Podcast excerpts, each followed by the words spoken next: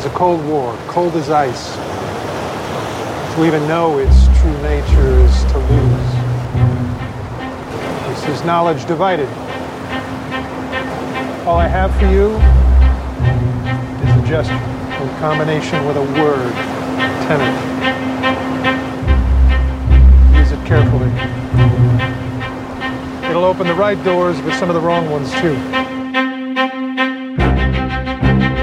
Now Playing, the movie review podcast. I told you you'd have to start looking differently at the world.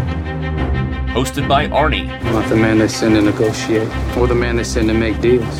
But I am the man people talk to. Jacob. We have an ace in the hole. And Stuart. I'm the protagonist of this operation.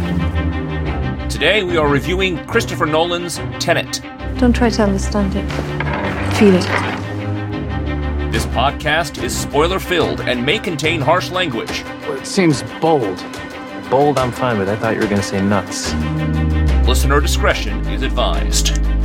This is cowboy shit. You have no idea what you're getting yourself into if you go through that door. Well, I'm going, so any tips will be welcome.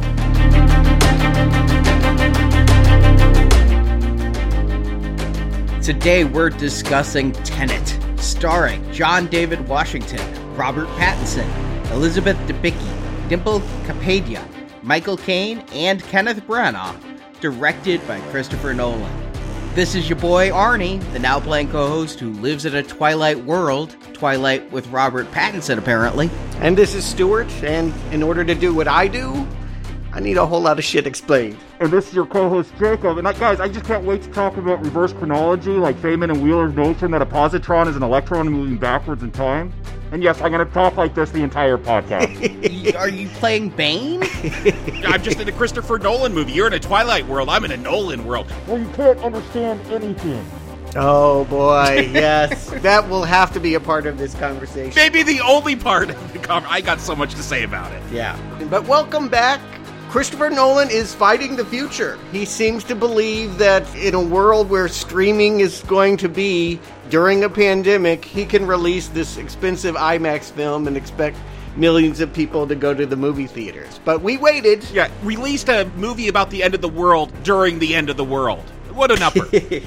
Should Nolan have released this? Because I do feel that the story surrounding this movie's release got as much press as the movie itself and its reviews did because it seemed that Nolan was declaring himself cinema messiah. He was going to be the one to bring back the movie experience. Everyone was going to just break down the doors to see this non franchise original concept from Christopher Nolan and get over their fears about this silly pandemic and go see Tenet. I hear a lot of editorial in there. I'm not sure that's exactly what he was saying. That's that's what I'm hearing a non-Nolan thinking about having to go to the movie theater maybe. Mm, I, it really did feel like, guys, I'm going to save the movie industry. Everyone's going to come back for my movie, which Sure. I wasn't buying into. Look, when I looked at the box office for his other films, yes, Nolan films make a lot of money, but it's not Avengers. It seems like a weird thing to be the tentpole that's going to bring butts back into the seats. A weird time twisting Christopher Nolan film, and in the middle of a pandemic, come out to the theaters. I think you want some editorial. I think he killed theaters more than saved them. Here's all I would say. It's twofold. One, we spent a lot of money on this film, and I'm not sure we can recoup it just on streaming and home viewings. And two, maybe related to that is we redesigned IMAX cameras. We rigged them in places that they had never been before. It would be a real shame if people never got to see this in IMAX. And I do think that, yes, in pushing to have his movie seen the way that he wanted to, he was also hoping that he could keep movie theaters afloat, which that is still a crime investigation scene. I'm not sure that that patient is going to live. I mean, next week we're covering Wonder Woman 1984, Watching it at home. a movie that swore it wasn't coming out until it could be in movie theaters. Maybe there's three of them in this country that are going to air it, but more and more, I think you're right. It's looking like the future is telling Nolan you're going to have to think smaller. Should Nolan have waited? I mean, it's not like there was a gun to his head, firing a reverse bullet saying you must release Tenet in 2020. Oh no, no, there was. He, he had to beat Russell Crowe's Unhinged to theaters because they wanted to bring everyone back. They wanted to be the ones who saved theaters. Unhinged opened a week earlier. Here's the thing that we can't know. I don't know what the bottom line was for Warner Brothers and profit margins, but stuff has come out about the Bond movie and how like every month that they don't open it, it becomes a more and more expensive movie. I don't know what it meant for the investors and the time frame for getting this movie out. It's a super expensive movie, and I'm sure there was a lot of pressure to create some kind of summer movie experience. Like that was like they kept moving it every month. It was like coming in July, maybe August. We're trying for September and I was reading all the trades. Nolan personally was pushing for this to come out. Warner wanted him to delay this just like they were delaying every other film. Nolan specifically was like, "No, I want this movie out." He was arguing with the brass to get this pushed. And you know, the result is it made a lot of money in China, but it still was a huge disappointment and money loser overall from everything I read. And here's what we can never know. Or maybe they'll invent a machine, we can go into it and see that other timeline at some point. But would this have ever been a hit? I mean, this movie is not summer popcorn fare. And maybe we've come to expect Christopher Nolan to have an elevated sense about his entertainment. But there's challenging and then there's Tenet. I mean, I definitely feel like a whole crowd of people are never going to get on board with this movie. And I think this would have had a great opening weekend box office, and then the word of mouth would have got out because th- that's all that I heard. Like you, the word of mouth being you can't understand any of the words coming out of anyone's mouth in this film because that's all I heard. Because I couldn't see it because unless I drove an hour to a drive-in theater. So like by the time I would have been able to see this, like I had not heard anything good. Well, I did go see this in IMAX. I knew we were reviewing it. I knew some of this was filmed in IMAX, and I wanted to see it the way Nolan wanted me to see it. I was going to go through his experience, so I did see this in IMAX. And then, yes, I saw it on streaming with subtitles turned way on. I saw it too in IMAX, but just to clarify, I saw it way back when I saw New Mutants, a movie that uh, they tell me I saw. I don't even remember that film, but like like a long time ago. There was a bear. Accents, lots of accents that you could understand, unlike this one. We really talked about should we all go? Can we see this film? Do we want to tell people that they need to go to a movie theater? There was a lot of ethics connected with it, but I think we did the right thing. For lots of reasons, I benefited by waiting a couple months and then being able to have it come out on Blu-ray, being able to turn on that closed captioning is a godsend. It will be a transformative experience when you know what people are saying. Yeah, I could have seen this at the same drive-in theater I saw New Mutants at. I'm glad I didn't because I couldn't imagine trying to listen to this this audio mix over an FM radio like that. Wow, talk about not being able to understand anything. But I've watched it twice. like I wanted to have that theater experience. So the first time I put this in to watch it, no subtitles. I just put it in. I'm like, let's see if they fix the mix. Let's see if people are overblowing that whole thing with you can't understand anything. Then I had to watch it again with subtitles and, and take notes for this podcast because I couldn't understand anything. We were right. We didn't oversell the idea because I think both Arnie and I came back and we try not to talk about a movie before we've had the show, but we both were just like, I couldn't understand anything. And and I, I think that's universal. I think it's by design. And we can talk about why Christopher Nolan might want to torture his audience so as we get into it.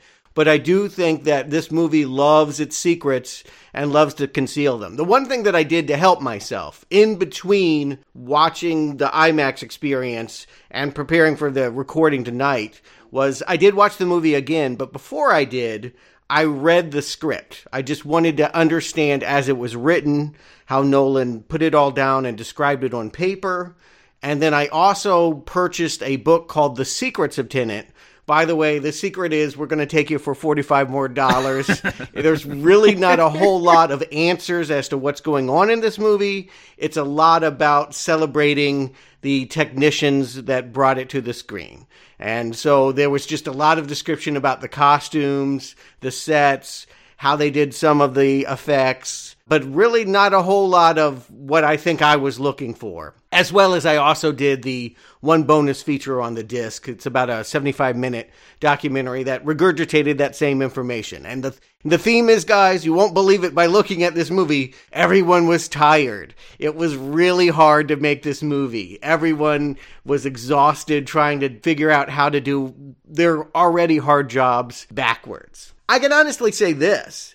I wasn't looking to be challenged the way that this movie was challenging people. People really wanted escapism. I think the movie to open would have been one in which we could forget and turn our brains off. Like Wonder Woman 1984, probably. Much better idea because, I mean, I haven't seen that movie yet, but I just feel like this movie is super demanding at a time where I'm wondering if, like, the person next to me is going to give me COVID and kill me. I mean, I just feel like I couldn't give myself to the film in my IMAX experience because it was asking way more than any movie theater goer should be asked to do. And that includes me. I mean, I came out very cranky, and I'm the Nolan fan. It was hilarious because Arnie saw it first, and he's like, "Yeah, I didn't really like it, but Stuart, you'll probably love it." And then Stuart sees it the next week, and he's like, "Arnie, what are you smoking? I'm right with you." Who knows if we're saying the same thing this time? We have all had time to research and digest, but I came out of it feeling I was going to get beat up because I was seeing so many positive things online from critics. I was seeing in my circle of online friends positive things being said. And I went and I'm like, ah, crap, here we go. Another Arnie Pinata show where Arnie's going to be the minority. This movie is not as good as everyone's saying. It's an Emperor with no clothes show. And then it's like, everybody's like, no, I see the Wang. Yeah, I mean, I definitely felt like it was super problematic. But what I couldn't be sure about, because again, I saw it the way that I did and with the audio problems. Not audio problems. That was designed that way. Well, I, I call it an audio problem. And we the problem may be Christopher Nolan, but because he wanted to drown out the exposition, I, it really was a super frustrating. I couldn't be sure whether it was a bad movie disguising its badness or whether there was something good there, but the movie was trying to be too clever by making it something we had to see four or five times instead of getting it in one viewing. Now, the other thing that I did in the meantime, I felt like I wanted to revisit. I wanted to do them all. I really wanted to have a Nolan marathon, and my time frame just doesn't allow for that. But I thought it was important to see three again. Memento, Inception, and Interstellar. In part because I wanted to see if those first two held up. I hadn't seen Inception since theaters. I hadn't seen Memento since we did the retrospective in 2014. And Interstellar because that was another case of a movie where I walked away saying Green Arrow. And as the years rolled on, I was like, did I like that movie? I don't think I like that movie at all. Like, the problems with that thing kept magnifying. And I was like, I need to get some perspective on that movie because it seems to me, and we were kind of saying that, that Nolan seems to be on a downward trend, that his more recent films aren't as successful artistically as those initial clever playing with time. You know, he loves time play, and I do too. But is it a trick that's gotten old? Was something that I wanted to know. Going back to his first uses of it and then seeing Interstellar. Obviously, I don't think Interstellar is as good as Memento or Inception, but I will say I, I stand by my reviews. All three are green arrows. I did feel like there was parts of Interstellar I did really like, and it's all jumbled up with other stuff that I don't. And so it is a really mixed bag experience. I think I'm right to call it my least favorite Nolan next to Dark Knight Rises, which again I've never seen since theaters. I haven't even gone back to that one since 2012. But I still feel like he's got a pretty good average at this point. I have no red arrows. I didn't go back. The one I wanted to go back to was Inception. I think that my favorite Nolan movies, it's hard for me to even rank them, but The Dark Knight, Inception, and Memento are three of his movies I absolutely love. And when I saw the trailers for Tenet, I'm like, you know, after Interstellar and Murph and Dunkirk, I'm like, he's getting back to what looked like that Inception kind of vibe, only instead of cities folding upon themselves and building out in this MC Escher kind of way, we were going to have things going backwards. But it looked like an action film that would have uh, be a smart action film. There was even rumors that it was a sequel, a secret sequel to Inception. Yeah, I went to see this in IMAX because I actually was excited thinking that this could be his next Inception. I haven't liked a movie of his very much since Inception. They're all kind of like, "Yeah, all right. But I really thought Tenet was going to be his return to form. And I went before I heard a lot of the grumblings about the audio mix. The interesting thing about going back to Memento is that the opening shot of that movie, I don't know if you guys remember, I didn't, but it is like a scene from Tenet. Like it's Guy Pearce sucking up a bullet into his gun. It's played in reverse, him killing Joey Pants. And that, I think, is where the idea for this started. Christopher Nolan said it had been bubbling around in his mind for about 20 years and it has literary roots. I know that normally in now playing we say you don't need to read the book to understand the movie, but let's do it because it's only five words long. I think we can just take the time to see where Tenet came from. You're getting it here, listeners. A bonus audiobook in the middle of your movie review. Exactly. I, I, guess in Pompeii, the ancient Roman city that was, you know, covered in volcanic ash and everyone was killed, when they dug that up, they found this stone tablet. It's known as the Sator stone.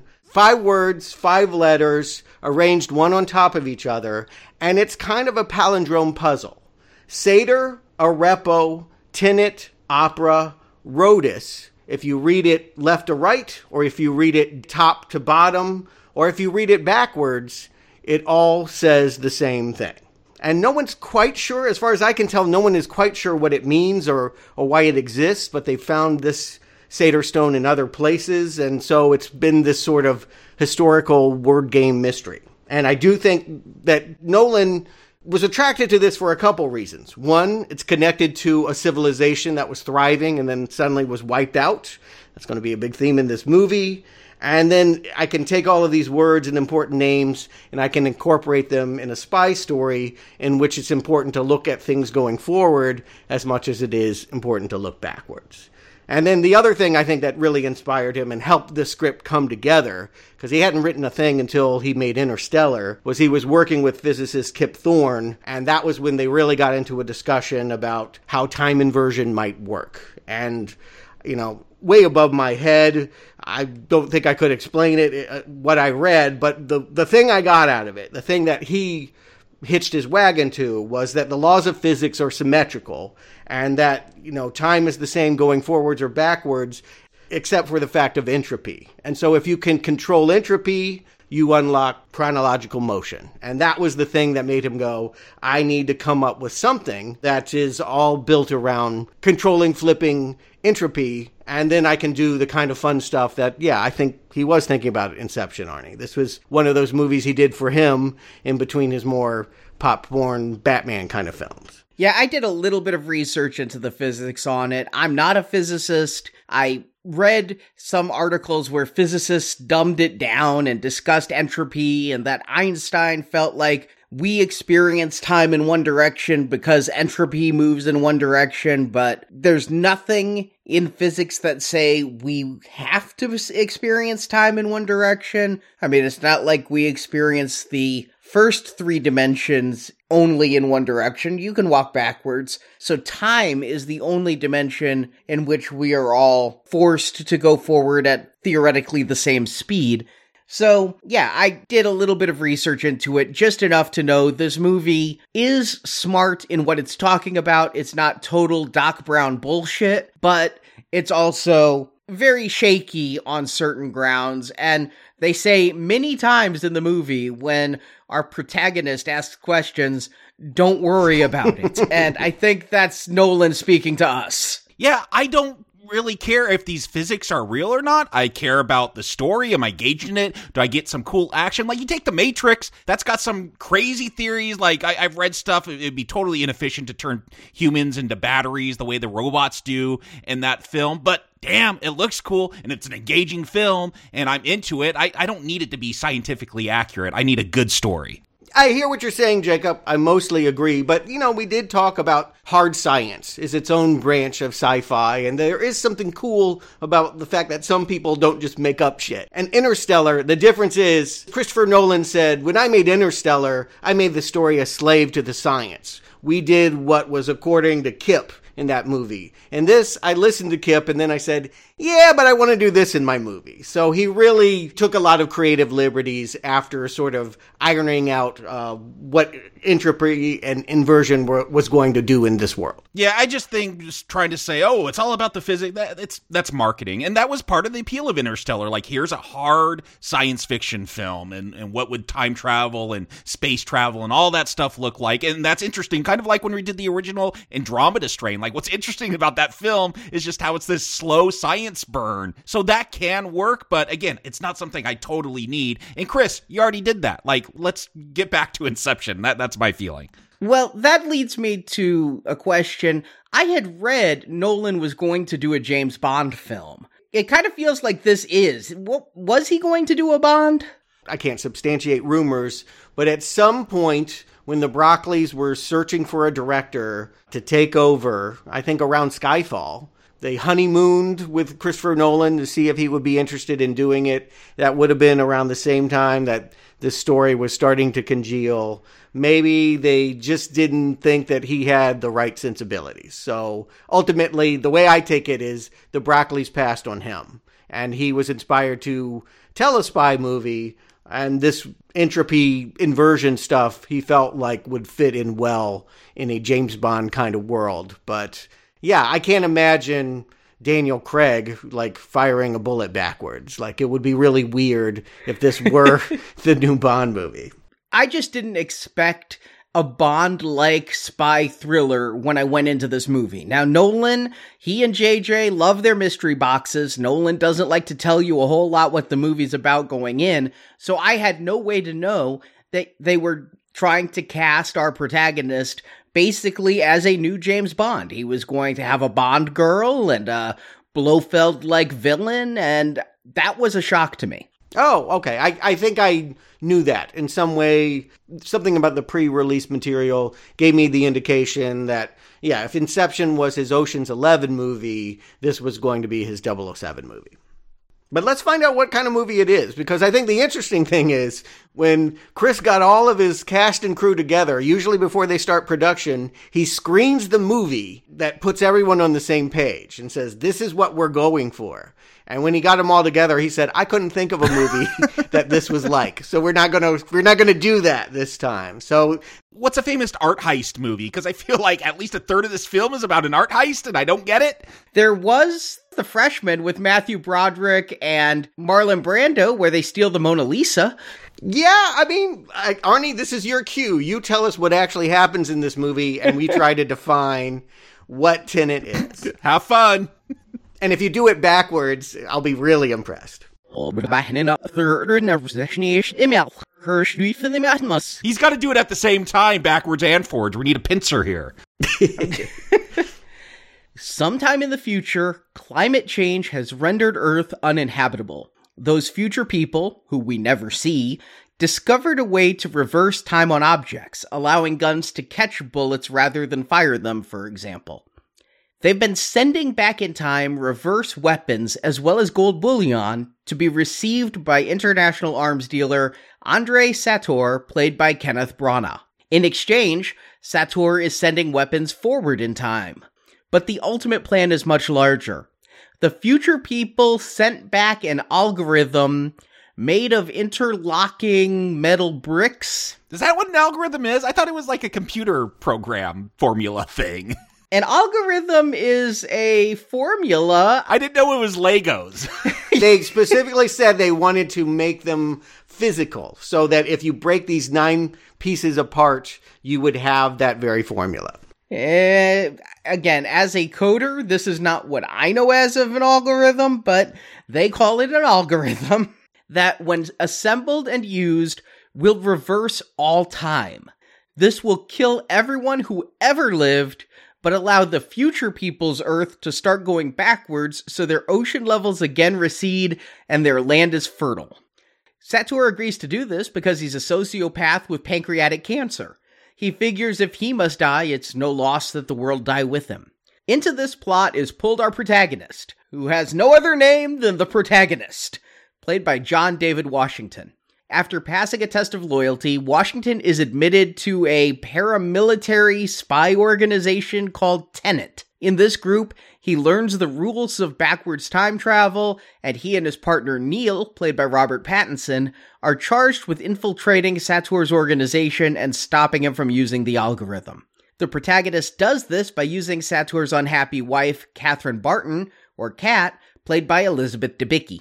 But despite her assistance, Sator gets the last piece of the algorithm and plans to detonate it. These machinations involve a lot of time travel, forward, backward. The protagonist unknowingly gets into a fight with his future self, who's traveling backwards through time. All the convoluted plot points we're going to get into in this podcast.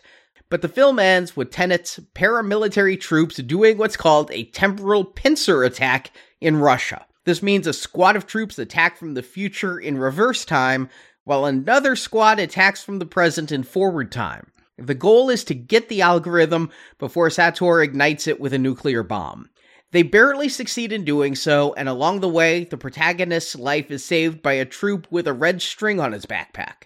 After the mission ends, the protagonist realizes Neil has that string on his backpack, and though the mission is over, Neil must walk to his death as to not create a paradox.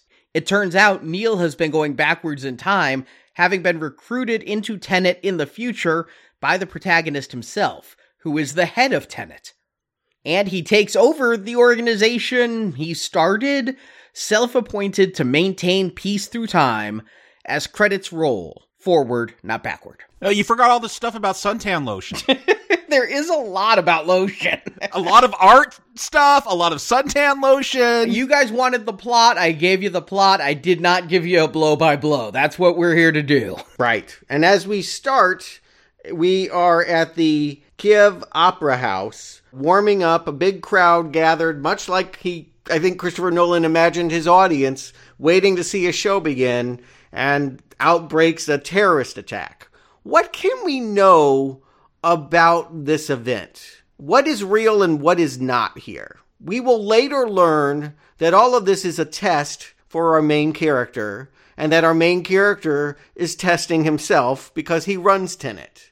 So, who are these people uh, shooting up the orchestra? That's what I came here to find out, Stuart. You tell me. I thought it was said later on by arms dealer Priya that these terrorists are Sators and they're here to get 241, which is in coat check, I guess. Somebody checked a duffel bag with part of the algorithm in it, and Sator is tr- using this to try and get that, and because he doesn't, is how the protagonist and can I just say what a douchey thing to just call him the protagonist, but it's how the protagonist is going to get in with Sator. But hold that thought because what gets said when we find out that there's this really important looking guy in one of the box seats is all of this is a stage to get you out.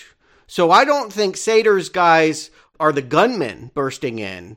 I think that they're part of the Ukrainian troops that are are riding in with real Ukrainian SWAT team to handle the situation. See, I took it as the terrorists are Sator's guys coming in to try to get that plutonium 241 and that what was set up was for reasons protagonist and some other americans like they we see someone in a swat team truck and they're all dressed up wake up the americans they find which i guess military patch they got to put on to blend in with the swat team.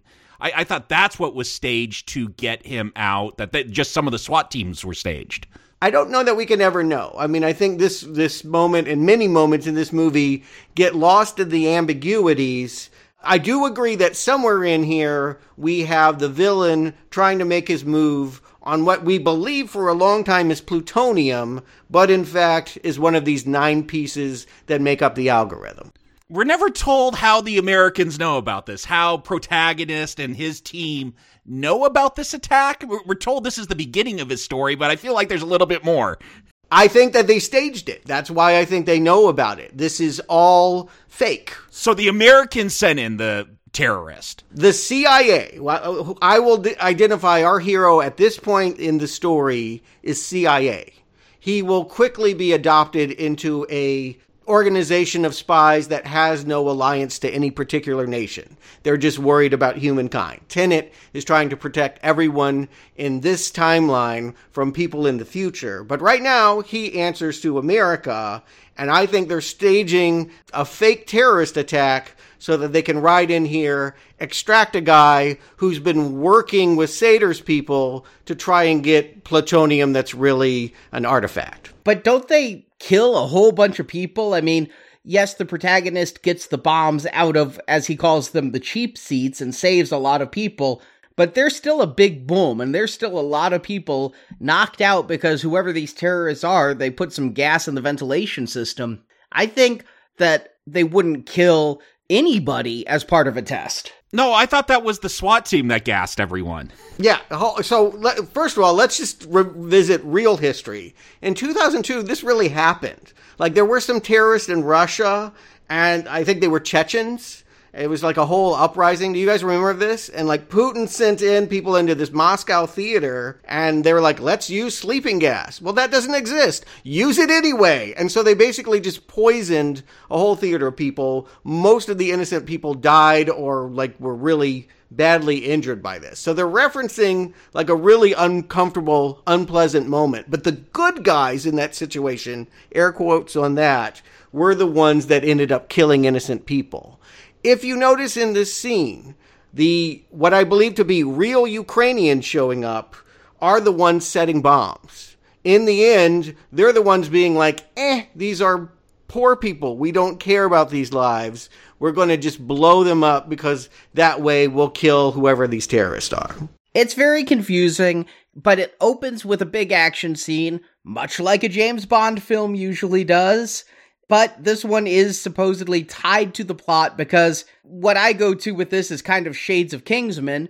The protagonist is caught and tortured to see if he'll give up the CIA, but that's all just a test to see if he can maintain loyalty. Okay, th- here's my question. W- what is the test? Is this whole thing with the terrorist? Is it just to see if he'll take the suicide pill? Is that guy torturing people uh, also a CIA agent testing him? Or do they just always hand out fake suicide pills and then somehow find out a way to rescue you? And if you took it, then you pass some nebulous test out in the field? That's why I would say it is impossible to know what we're watching in the scene. It's impossible to know. It, are so many ways you could read it and so many people could be in on it. And the way that ultimately, just jumping to the end, we're to understand what Tenet is, it's one guy trying to keep everyone else ignorant of what's going on.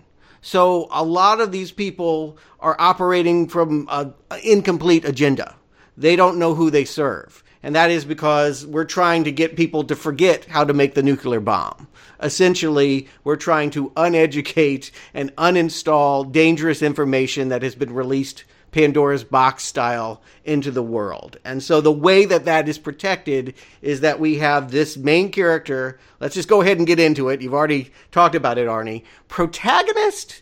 I don't think that's his name. I think that's something that Priya calls him later, I think we're to think that he's as ambiguous as this scene. We will never know who he really is. He doesn't have a name. His name is not protagonist. No, but I don't know anyone who talks like this because later on, when they're giving the mission briefing, they're like, there will be forward antagonists backward antagonists. I don't think in military briefings they talk about antagonists. They talk about the enemy. They talk about f- forces, not antagonists.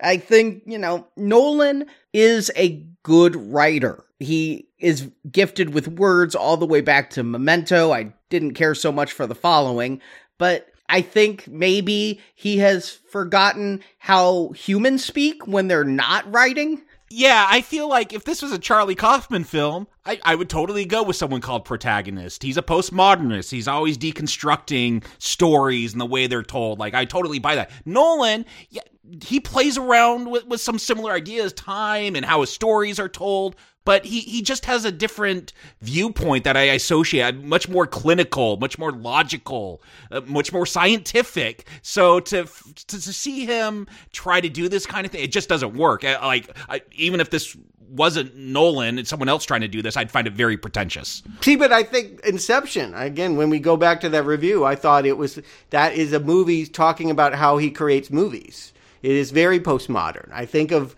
Nolan as being a postmodernist. But Leo isn't called the director. No, they don't have to be, but they all are. Like, there's the actor in that movie, there's the director, there's the producer. Yeah, much more subtle and a much more better film. I think ultimately they realized they needed to call him something. And if they could have gotten away with it, they would have never given him a name at all. I call him Denzel's kid. I didn't really know Denzel had a kid that was acting until I saw Black Klansman a few years ago. That was his first thing, right? Apparently, he comes from the world of football. Like, he had a whole ball career, which explains why I knew nothing about him. And then, for reasons, maybe Spike Lee, or maybe he just felt like he couldn't run from dad's legacy anymore, he came and, and started, I guess he's on that HBO show Ballers, and has been showing up more and more. Christopher Nolan liked him from Black Klansman. He picked this actor, I think, because he took the theme of this movie to heart. Look at the world differently. We're going to have a different kind of leading man here. I've never had an African American lead before, and I never had a total unknown carry a movie in this way. So I think this is Nolan being experimental. And if you look at this as chasing James Bond, I mean, there's a lot of people after Daniel Craig. We want Idris Elba to be our Bond. We want a black Bond. So he's beating the studios to that as well. I think that John David Washington carries himself a lot like his father. When I think of Denzel, I think of very metered, dispassionate line readings. Now, he can become passionate. Oh, yes, he can. Plymouth Rock landed on us. Yeah, one of the funniest performances I've ever seen is him at the end of Ricochet, where he's putting on the lipstick and yelling about getting the clap. I mean, he can go over the top, but if you watch him in The Equalizer or just a lot of movies, even his rom coms, he's always this very metered, calm person, even in action movies with stuff going on around him. I always feel like though you're waiting for him to explode, and that's when you get the Denzel Washington you want. John David Washington, I've only seen him in besides this, The Black Klansman. I love that film, not because of him though. There, Adam Driver's great in it. I didn't know Steve Buscemi has a brother, but he's a lot of fun in it. Topher Grace is fun in there, but John David Washington, he, he's the Black Klansman, and he's eh, like I'm not that engaged with his character. And in this one too, like yeah, he he's too stilted. He he never has that release. I never get that passionate thing that I, I associate with Denzel. One of the interesting things about seeing it a second time is that because I was able to know kind of what was going on, I could pay attention to what he was doing better. The first time I watched this, I was like, he's horrible. He's giving you nothing. I'm supposed to like him. This is James Bond. He is like a zombie. Then, when watching all of that bonus material, it was almost like Nolan was like holding up a stopwatch and trying to hypnotize me. He kept like bringing up like, "Oh, I love this guy. You're gonna love this guy. Everyone loves this guy." I'm like, who? Who likes this guy? If you slow the movie down and you pay attention to his very subtle cues, he is funny he does have a, a wit and a sensibility, but because everyone has been directed to talk like they already know what the person across from them is going to say, and they're just going rat, rat, rat, rat, rat, rat, rat, rat, you don't spend the time to get to know him the way that I think would be helpful yeah, there's one moment that I really like with him because we in a future scene we'll talk about, but you know he's told uh, you're playing a billionaire, you can't wear a Brooks Brothers suit, you know, and he's so he's trying to play this very rich industrialist, and then you know this woman tells him, "Oh, I went on a nine million dollar vacation." He's like, "To the moon?" Like he, he just can't fathom that you could go on a, a nice vacation for nine million dollars. I'm like, "Oh, that's great! Like that's his character. I wish there was more of that." It's there, but you have to slow the movie down. I don't think he has a character. What I'm missing from this movie and Inception, what made me connect with Leonardo DiCaprio was his wife and his spinning top and that story that did feel very much like Memento. And what I'm relating to with Guy Pearce in that film is the death of his wife. I mean, his best films always have that human connection. And I can't tell you a thing about the protagonist. He doesn't, you know, it doesn't even have that moment of Men in Black where Will Smith has to think for 30 seconds about giving up his family and life so that he could become part of this underground organization. The protagonist is presumed killed this guy who I think we only see once in the whole movie says, Welcome to the afterlife, and I'm going to tell you Tenet. It's this hand gesture and a word, and I never know what the protagonist feels about any of that. Here's why I think we're supposed to like him, and it's in the opera moment is that there are all these bombs around, and his other guys are like, not our mission, don't worry about it. And he's gonna, like, nope, I'm going back for that. It is the save the cat moment if you've read that book of screenplay writing. It is totally saving the cat. It is. And that's important for this character because he's trying to care about people that he will never know. He's trying to protect the future and save us from the future at the same time. He has the ability to have compassion. One of the themes Nolan talked about in the behind the scenes stuff that he really wanted to come through and does occasionally is the idea that you can be very mad at older generations or future generations about things and do inhuman, cruel things to them. This is a character that wouldn't do that. And so I think his only defining trait. He is kind of generic by design, and I think a lot of spies don't get to have a personal life. Sorry, James Bond, but like that's not the model. Most of the time, you're going to do what he does in the wind farm of just like spending hours doing push ups, drinking water, and waiting for your orders.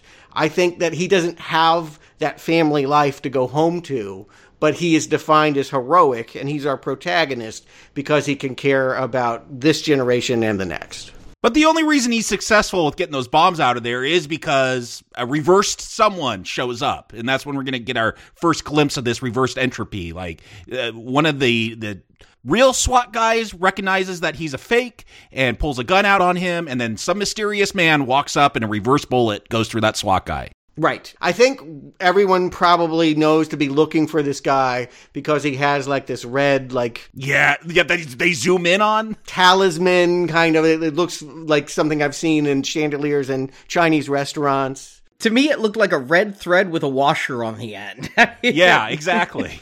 yeah, I, I, feel like there's a, a, Eastern spiritual thing that I'm not totally knowing about, but it connects them with Eastern philosophy, I think. And maybe there's readings to this movie where we could bring that philosophy in.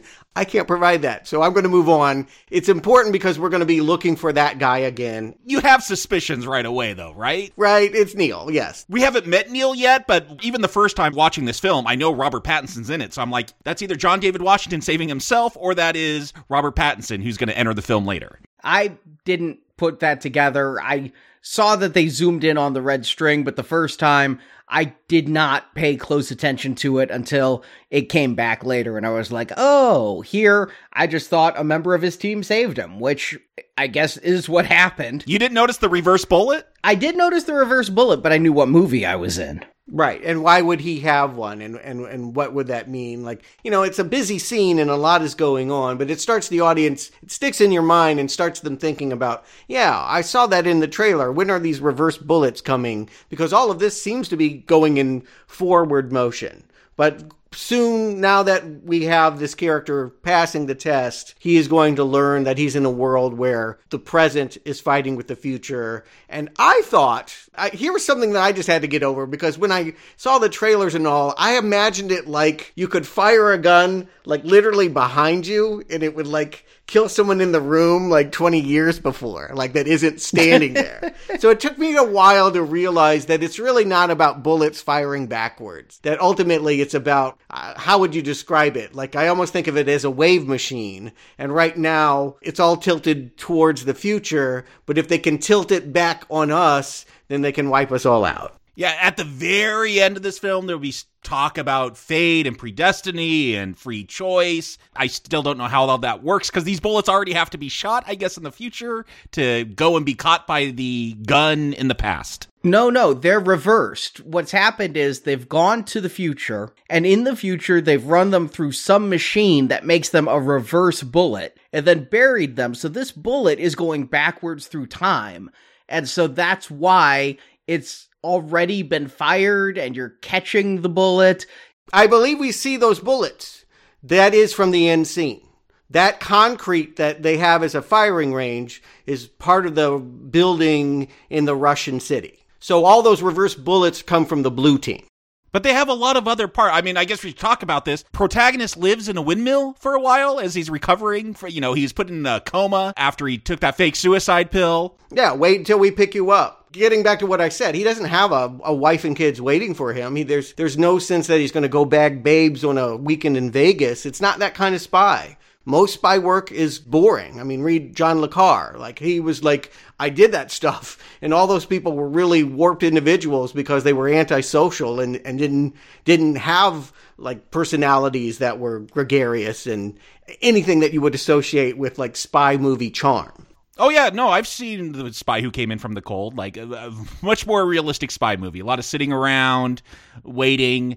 But I don't know. Do we have windmill farms in the oceans like this? Was this something Nolan created? Everything in this movie is real, and he looked, he scoured the world to find them. I believe they're off the coast of Denmark or maybe Sweden, Scandinavian in some way. You can go and visit these things. But yes, every place you're going to see, and this movie has about eight or nine different locations. It was very important that they be real and nothing is computer generated. Yeah, I thought uh, again we're going to find out the future is very angry at us because of global warming. It, it, felt weird to have this focus on something that is trying to fight global warming or climate change, whatever you want to call it. I think it's also a symbol because the pinwheels, as they were, the the windmills have the motion and look a lot like the turnstiles later. It gets the whole idea of, of thinking about how time is going to work and be manipulated. I didn't catch that metaphor, but it doesn't take too long of seeing this workout montage before he does have a mission to drive to is it New Mexico? They show us a GPS briefly. I have no idea where they drop him off, but uh, we're going to meet Barbara. Uh, Barbara works in some kind of lab somewhere. It feels European to me. Yeah. But uh, yeah, she works somewhere doing some other job, but because she's Tenet, and because, yeah, the previous guy who was in Christopher Nolan's Insomnia, like that's why they cast him for that little bit part, Martin Donovan, he showed the hand motion, told the word Tenet opens doors. All John David Washington has to do is say the word Tenet to her, and she'll open literally a door and show him, I think, a slab of where red team and blue team were firing into. So the reason why some of those, the war that she's talking about coming is really the battle at the end of the movie. Really? Hmm. I don't. I'll have to think about that. Yeah. So, are all those other artifacts that she opens up and shows? Those are all from that battle at the end. You're saying? Yep. You know, if I cared about this movie more, I'd rewatch and look for that particular piece of rubble because it does have a strange shape. But what I'm struggling with is this movie is moving pretty quick, actually. We've been introduced to a lot of people, and he's indoctrinated into the society, and we're 13 minutes into the movie. And we've met that guy as you mentioned, wasn't from Insomnia, and now we've met this weaponsmith. And I kind of am I'm finding Bond parallels. The guy who shows him the hand gesture and says Tenet is like his M. And this person, the weapons person, is like his Q. And we won't see M and Q usually again in a Bond film. Sometimes Q pops up with a new gadget, but not always. But yet here, I'm like, why are we being introduced to so many characters who show up, babble exposition, and then we never see them again? Yeah, uh, it was definitely a frustration of the first viewing to feel like we just had this shaggy dog story where he goes from place to place and a lot of these people never came back. I had no idea why he was going place to place because I couldn't understand what was being said. That uh, was also the struggle. But in IMAX, maybe the speakers were a little less muffled, and I, I was sort of, at this point, I wasn't totally detached. Oh, no, no, I haven't become detached yet during my first view. I didn't understand the science she was saying, but I knew that he had been told by the GPS this is where he needs to go to get his mission. But it is the theme of this movie that the less you know, the better. Like, we don't want people to know what's going on. And so you can't go to one person and they're going to go blah, blah, blah, blah, blah, blah, blah, because now they become a liability. Now they're a potential threat, like the bomb, right? We, the more countries that have it, the more in peril this world is. So we got to keep Tenet really, really small. Except for an entire army, but we'll get there. Yeah, but they don't know much. And and a whole bit is made about the fact that the splinter team knows things that the rest of the soldiers will never know. Yeah, there's some interesting dialogue when you have the subtitles on and can understand it about, you know, because of credit card records and all this stuff. Like the future knows all about us, so they have to be super secretive. That's why protagonist is told, you know, when he learns the word Tenet, you know, that's going to open doors, but it could also turn people against you because it's just some nebulous thing, people on both sides.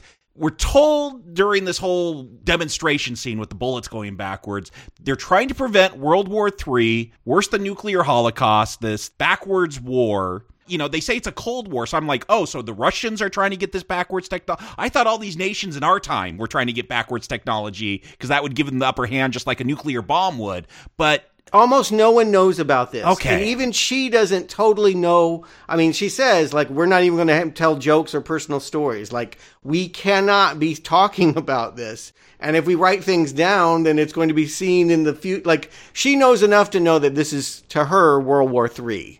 But in fact, when she's talking about a future war, she creates the impression of something that I don't think ever transpires. She's thinking that, yes, people from the present will be firing guns forward while people in the future will be firing inversed guns at them in a literal war. That was kind of where I was stuck on this. Yeah. But no, that's only the climax of this film. That's it.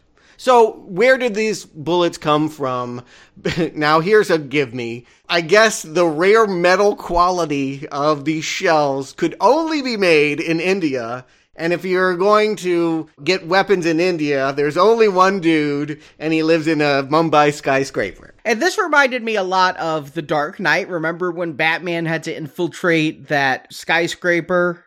A Chinese businessman, which those exist. That makes sense. Bullets made of rare metal only from India. I'm not a big Second Amendment guy. Maybe these bullets exist. Listeners, let us know. But I, it's hard to swallow. What it is is the theme of this movie. Think of you know the world differently. The point is that we think an arms dealer that must be this guy, and surprise, it's his gentle looking wife, the Bollywood star here, who we would never suspect, but yes, maybe we can deduce. I was not surprised. I totally suspected. This is such a trope. But to help him infiltrate, we are introduced to his partner, sidekick, guy who shows up sometimes. Yeah, he just shows up, right? Neil, played by Robert Pattinson. Now, I mean, I've talked about this at the end of the film. At the end of this movie, Neil walks to his death and says, We've had a long friendship. Don't you think they should have cast somebody much older than Robert Pattinson? Robert Pattinson's 34, but if they're going to talk about having this long friendship and things, I'm thinking they should have brought in. Don't get me wrong, I like Robert Pattinson in a lot of movies. He's actually really recovered from my hating the thought of Edward, but I would have liked to have seen a Kevin Costner or something in this role. Somebody who's low key, but we would believe at the end of this movie, oh, they did have a long friendship, 20, 30 years, because as it is, I'm like, what? They hung out for a couple years? No, if he's moving backwards through time, and I got questions about that. Like, is he walking backwards so it looks like he's going forward to protagonist? But to be determined. But if he's going backwards through time, maybe he was much older and he's just he's he's reversing an age. It's Benjamin Button. But I don't think you reverse an age when you go back. Your body it's not like scars disappear and wounds go away when you go back. And what happened with Neil is he went back and now is moving forward. Okay, so he goes back and forth. Yeah, if he's breathing air, then he is moving forward at that time. That's what I figured. I thought it would have been a cool reveal if at the end, like he was doing everything backwards the whole time to look like he was moving forward. That would be absurd, but yes, it would have been surprising. It's such a better movie if that would have happened. no, a real good trick to follow here. One helpful thing to just keep in mind if people are wearing os- oxygen masks, they're traveling backwards in time. Now, what I would presume is Denzel's kid put on an oxygen mask, went back in time before this moment, and got to know this guy for 10, 15 years. So there was a history. I think this guy's out there maybe 25 or something and is going to be recruited. Like if there was a sequel, it would be recruiting Neil at age 25 with this guy and then, you know, their adventures would begin like Holmes and Watson. I mean, there's even theories out there. I haven't. I've tried not to read too much what's published on the web because I just wanted to focus on what I saw and not what other people were seeing. But I have heard the rumor Kat's son Max maybe Neil. I have no idea how that would connect. I'm not going to spend the time to diagram that, but I think it is one of the more charming ambiguities of this movie is that we don't really know where Neil is coming from, but we definitely know that he knows more than he's letting on. Because right here in this moment, he's like ordering drinks for protagonist and saying, I know you like Diet Coke. I know who you are. And throughout the movie, it's fun to watch him kind of read a scene and you could just see that shiftiness in his eyes of him trying to calculate what this means with stuff he's not sharing. Because again, this is a movie where if you know something really important, keep it to yourself. You don't want to be telling everybody, or the future is going to find out. So, do they have bungee cords that have come back from the future and reverse bungee jump up the building? Yeah, it's a batarang, isn't it? Batman, Adam West had this. I mean, I, I couldn't tell if this was some kind of repellent line or if it was reverse bungee jumping. yeah, it slingshot them up and then they jump down. It's like a harpoon. They, they fire a harpoon and then they bungee up. Yeah, but I think Nolan's trying to get into the themes of this film. Like, you think of bungee jumping going down. Here, they're going to use bungees to shoot up. Mm-hmm. And they really did this. Again, they'll, they'll brag throughout all of the bonus materials. Those actors really had to run up that building three or four times. Question, though. They, they meet Priya. It's revealed that she's the arms dealer. Is she an arms dealer? Why is she helping them throughout this film? Uh, she's part of Tenet. She is. Okay. Kind of. I, is she part of Tenet or is she like a subcontractor, an independent party who has been hired by Tenet? Because she's willing to kill the love interest at the end of this film. I don't know how that fits into Tenet's plans. Well, we'll get there because no one can live that knows about Tenet. Oh, it's okay. always built into the idea that if you know what was happening at the end of this, we'll talk about it in the climax, time to kill you. Like that was going to happen for all the main characters. And so I think we're supposed to have the impression she's the head of Tenet, that she knows a lot more than anybody else. And we'll find out later as her story goes along that she's not sharing information. She's tricking our protagonist to do things and, and having him give away the artifact when he thought he was trying to reclaim it. That she seems to, to have all the answers and therefore she's the head of Tenet.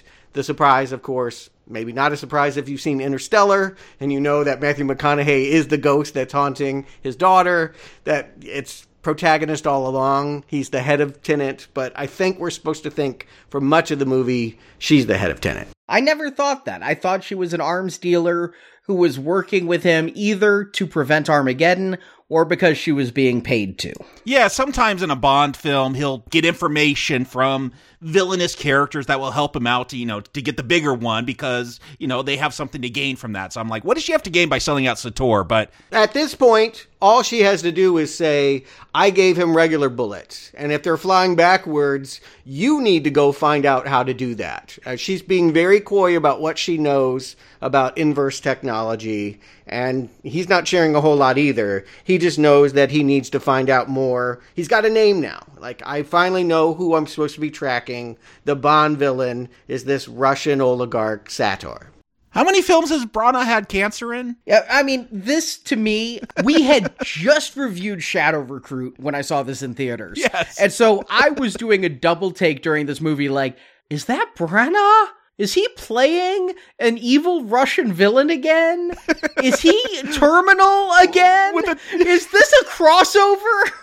I thought for sure when he was getting that belt out to like beat his wife later, he was going to make her eat that light bulb. I'm like, if you make her eat that light bulb, I'm walking out of this movie right now. I, I do love it. Like Branagh, uh, Shakespeare and Russian gangsters with terminal illnesses. That's what he's being typecasted as. Well, we haven't gotten to him yet. Right now, he just remains a name. No, no. First, we got to meet Michael Caine, who's going to tell him, don't shop at Brook Brothers. Yeah, we go to Mr. Crosby, who I guess he's in on this Tenet thing. He's with the government. No, he's not with Tenet. He's with the British government, and he has been getting information from Sator all this time. They think that they have uh, something on the Russian government, but they know secretly that it's crap. Again, there's this movie's theme is ambiguity, and who knows who's playing who, but everyone. I think that Michael Caine, the actor, did not know what he was doing when he was brought to set for the couple days that he shot. He read his one scene. He had no idea what this movie was about.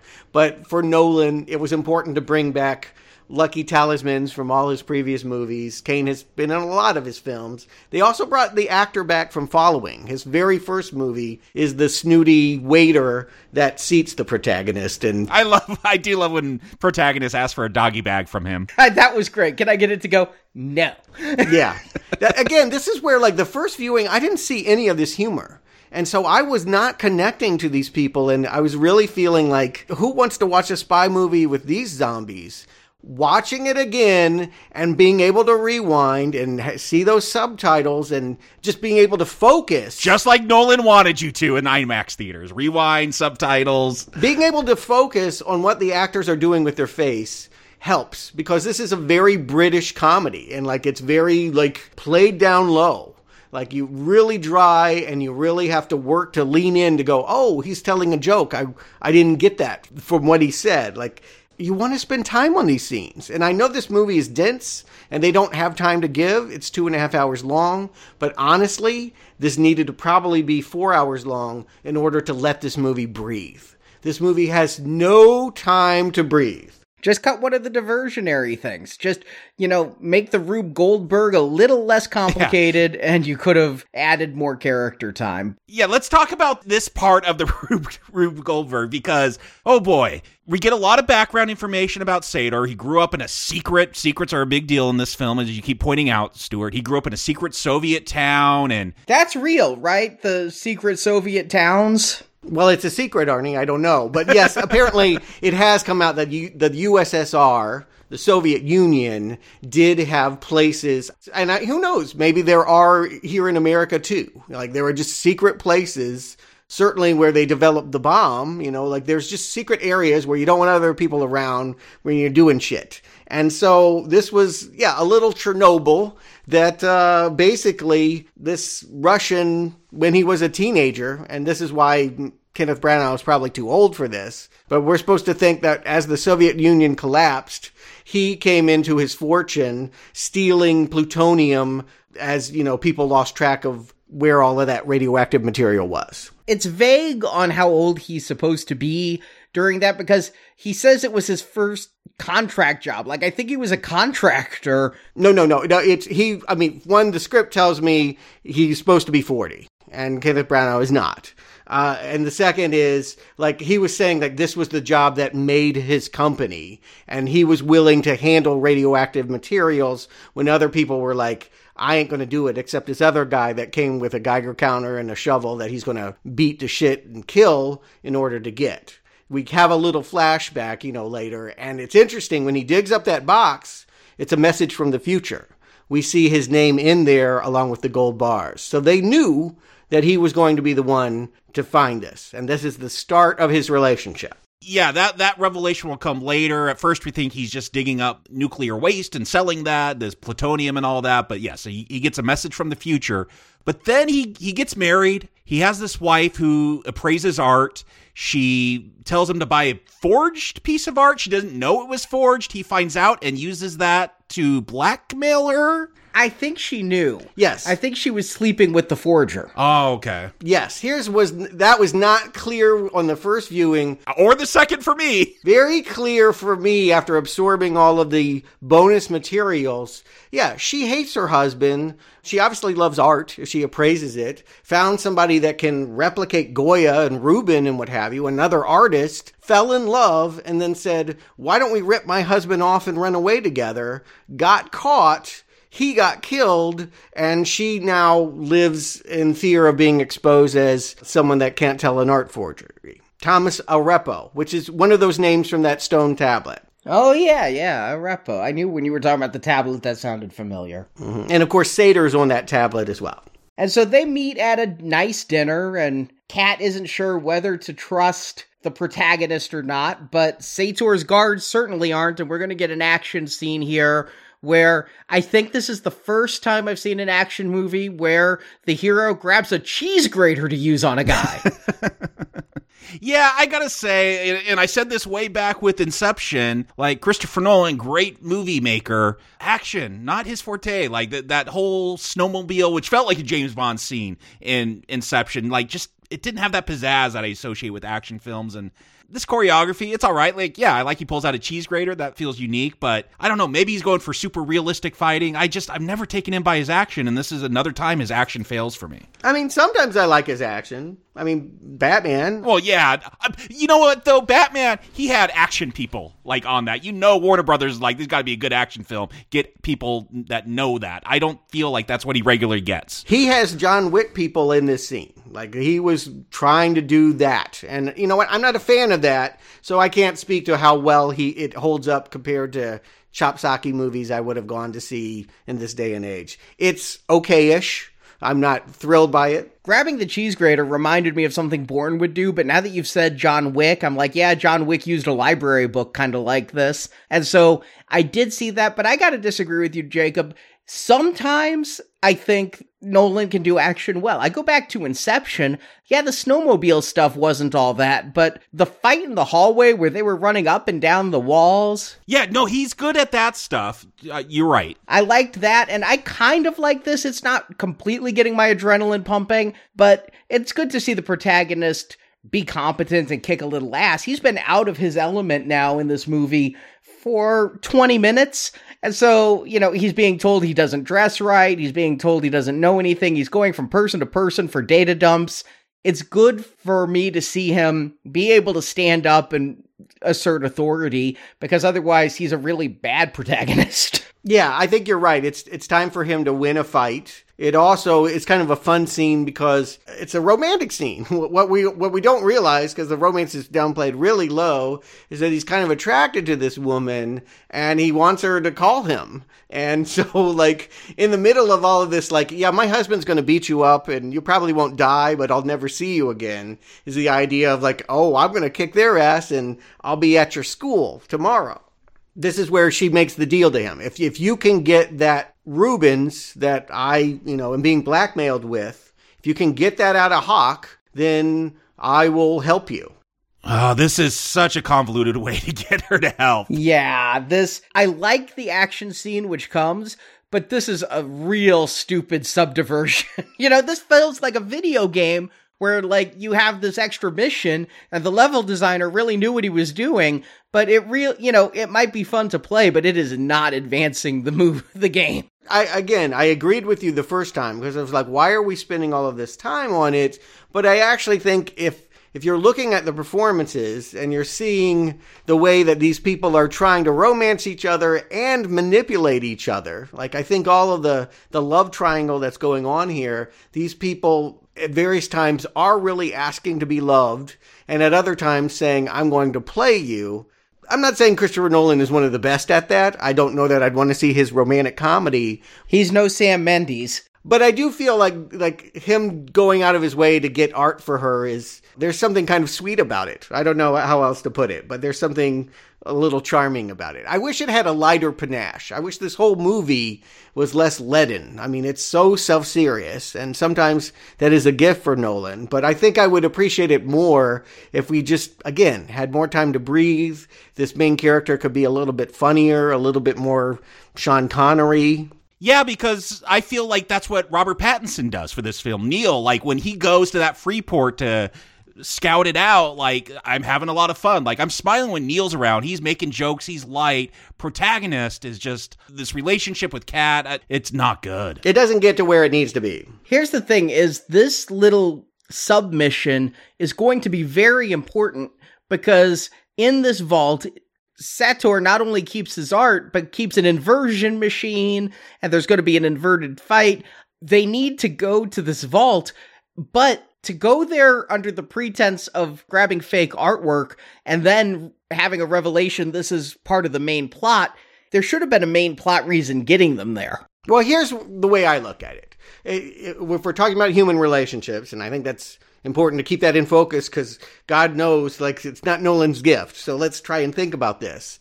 So if you are Sator and you have all over the world these turnstiles, how are you going to protect people from finding them? And how are you going to afford building all of them? Now, you do have gold coming from the future all the time, so you got a lot of money. But I do think that he looks at his wife not as just a beautiful woman that he loves, but also someone that can help him design the front all of these free ports. And I had never heard this term before. I knew nothing about this world in which you can basically smuggle art tax free.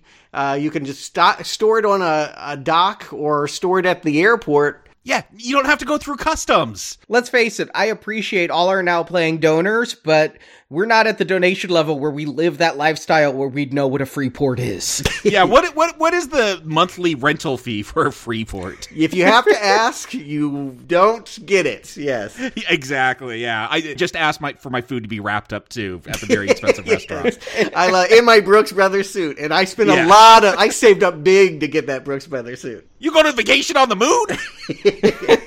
yeah, there's some class issues here, but what she brings not only is just you know a pretty woman. Kat is, by the way, six foot two. This actress, and she does. I kept thinking that like Denzel's kid is short, but like no, she's super tall in heels. So like she's taller than everybody, but she is getting the art she- without really realizing it, she's creating this uh, idea that all these rich people have it invested that no one will get to the center of the Pentagon, which is the secret. That is the thing that nobody else knows about, not even Kat knows about, is the fact that Sator has turnstiles presumably all over the world, and you have to figure out a really ingenious way of getting into one. yeah, because I think you can only use them once because they're going to have to travel around to a bunch of different ones later. No, no, you can use them multiple times.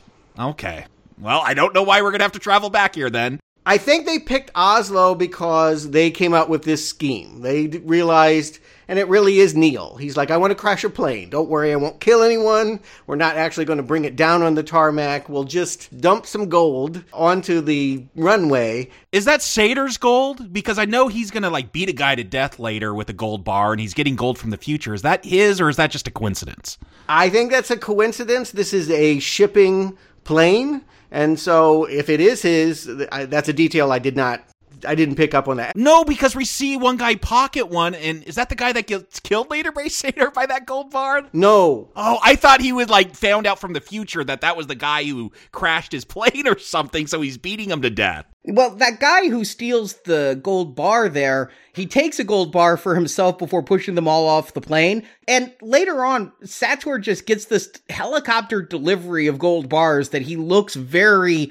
nervous about. That's what I'm saying. That that's confusing. Yeah, I thought these were the gold bars. I thought these were Sator's, but I guess if you're at a free port, everybody has gold bars, right?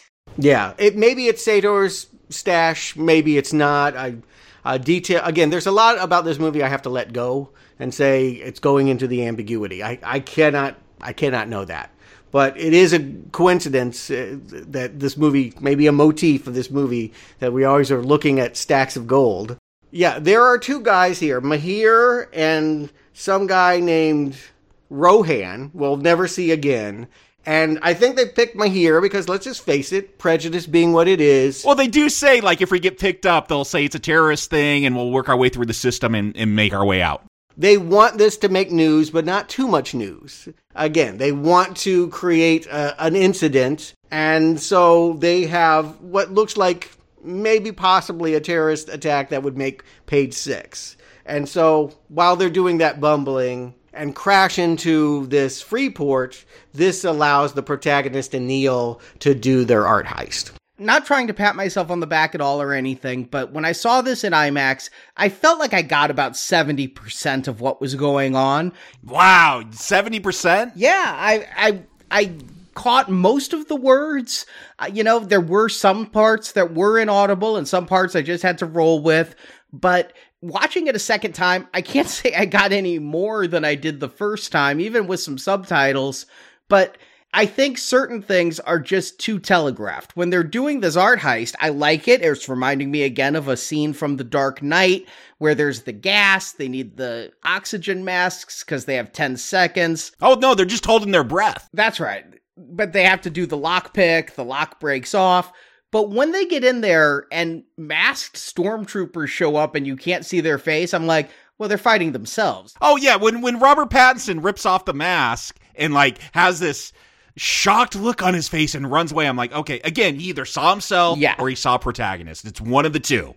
I don't think that's a cleverly disguised. I, I had the same reaction. I think we are to know. I think that in some ways, maybe Nolan is hoping that we feel for once in this movie that we're ahead of it. Robert Pattinson kind of overreacts with that facial expression too. Oh yeah, it's it's not a great facial reaction.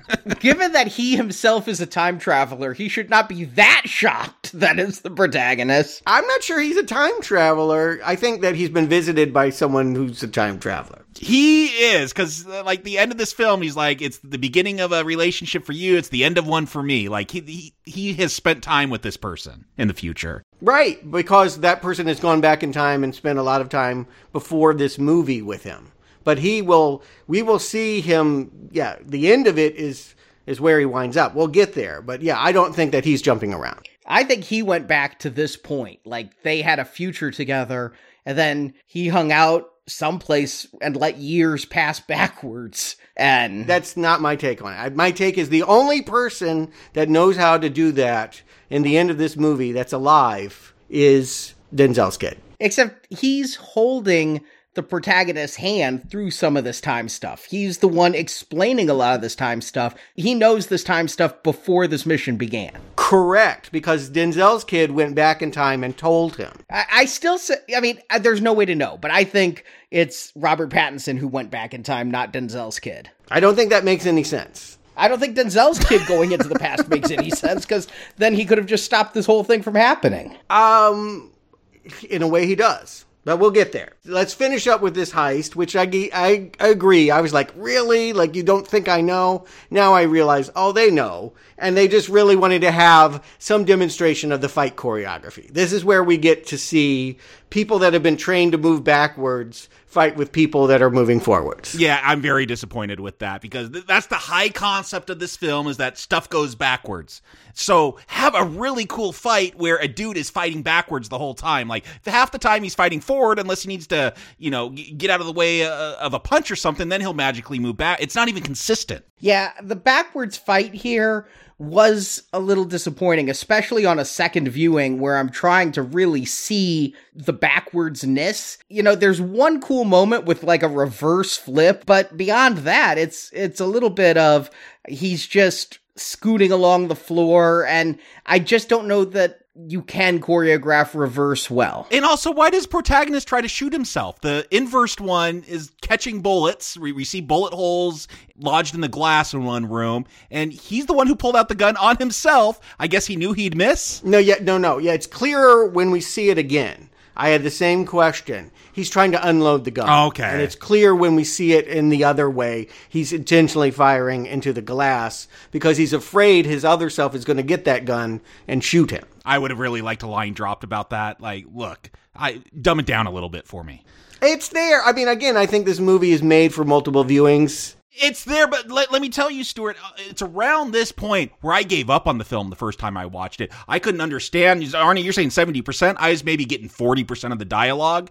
Like, I was getting some of the big plot points, but uh, it was all the connective tissue and the whys that I wasn't understanding. So I was really starting to tune out. I hear you. It wasn't here for me, but I can't tell you where the dream started collapsing to take an inception line. I did feel like there was a point in the movie where I was like, I more or less get this. And then there was a part where I'm like, I don't understand any of this. Yeah, it's coming up for me, but I'm frustrated. And it really colored the second half of the movie. But we're not quite there yet. At this point, I think I'm onto the movie because I'm like, oh yeah, he's fighting himself. Yeah, you know, I could get that stuff from the visuals. It's again, it's the motivation behind a lot of the actions that I wasn't getting because I couldn't understand a lot of the lines.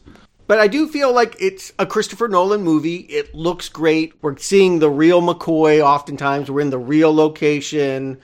The audio mix is a problem, but the score is cool. I still feel like in both viewings, I was with the movie at this point. I'm still with the movie at this point. I'm slightly frustrated.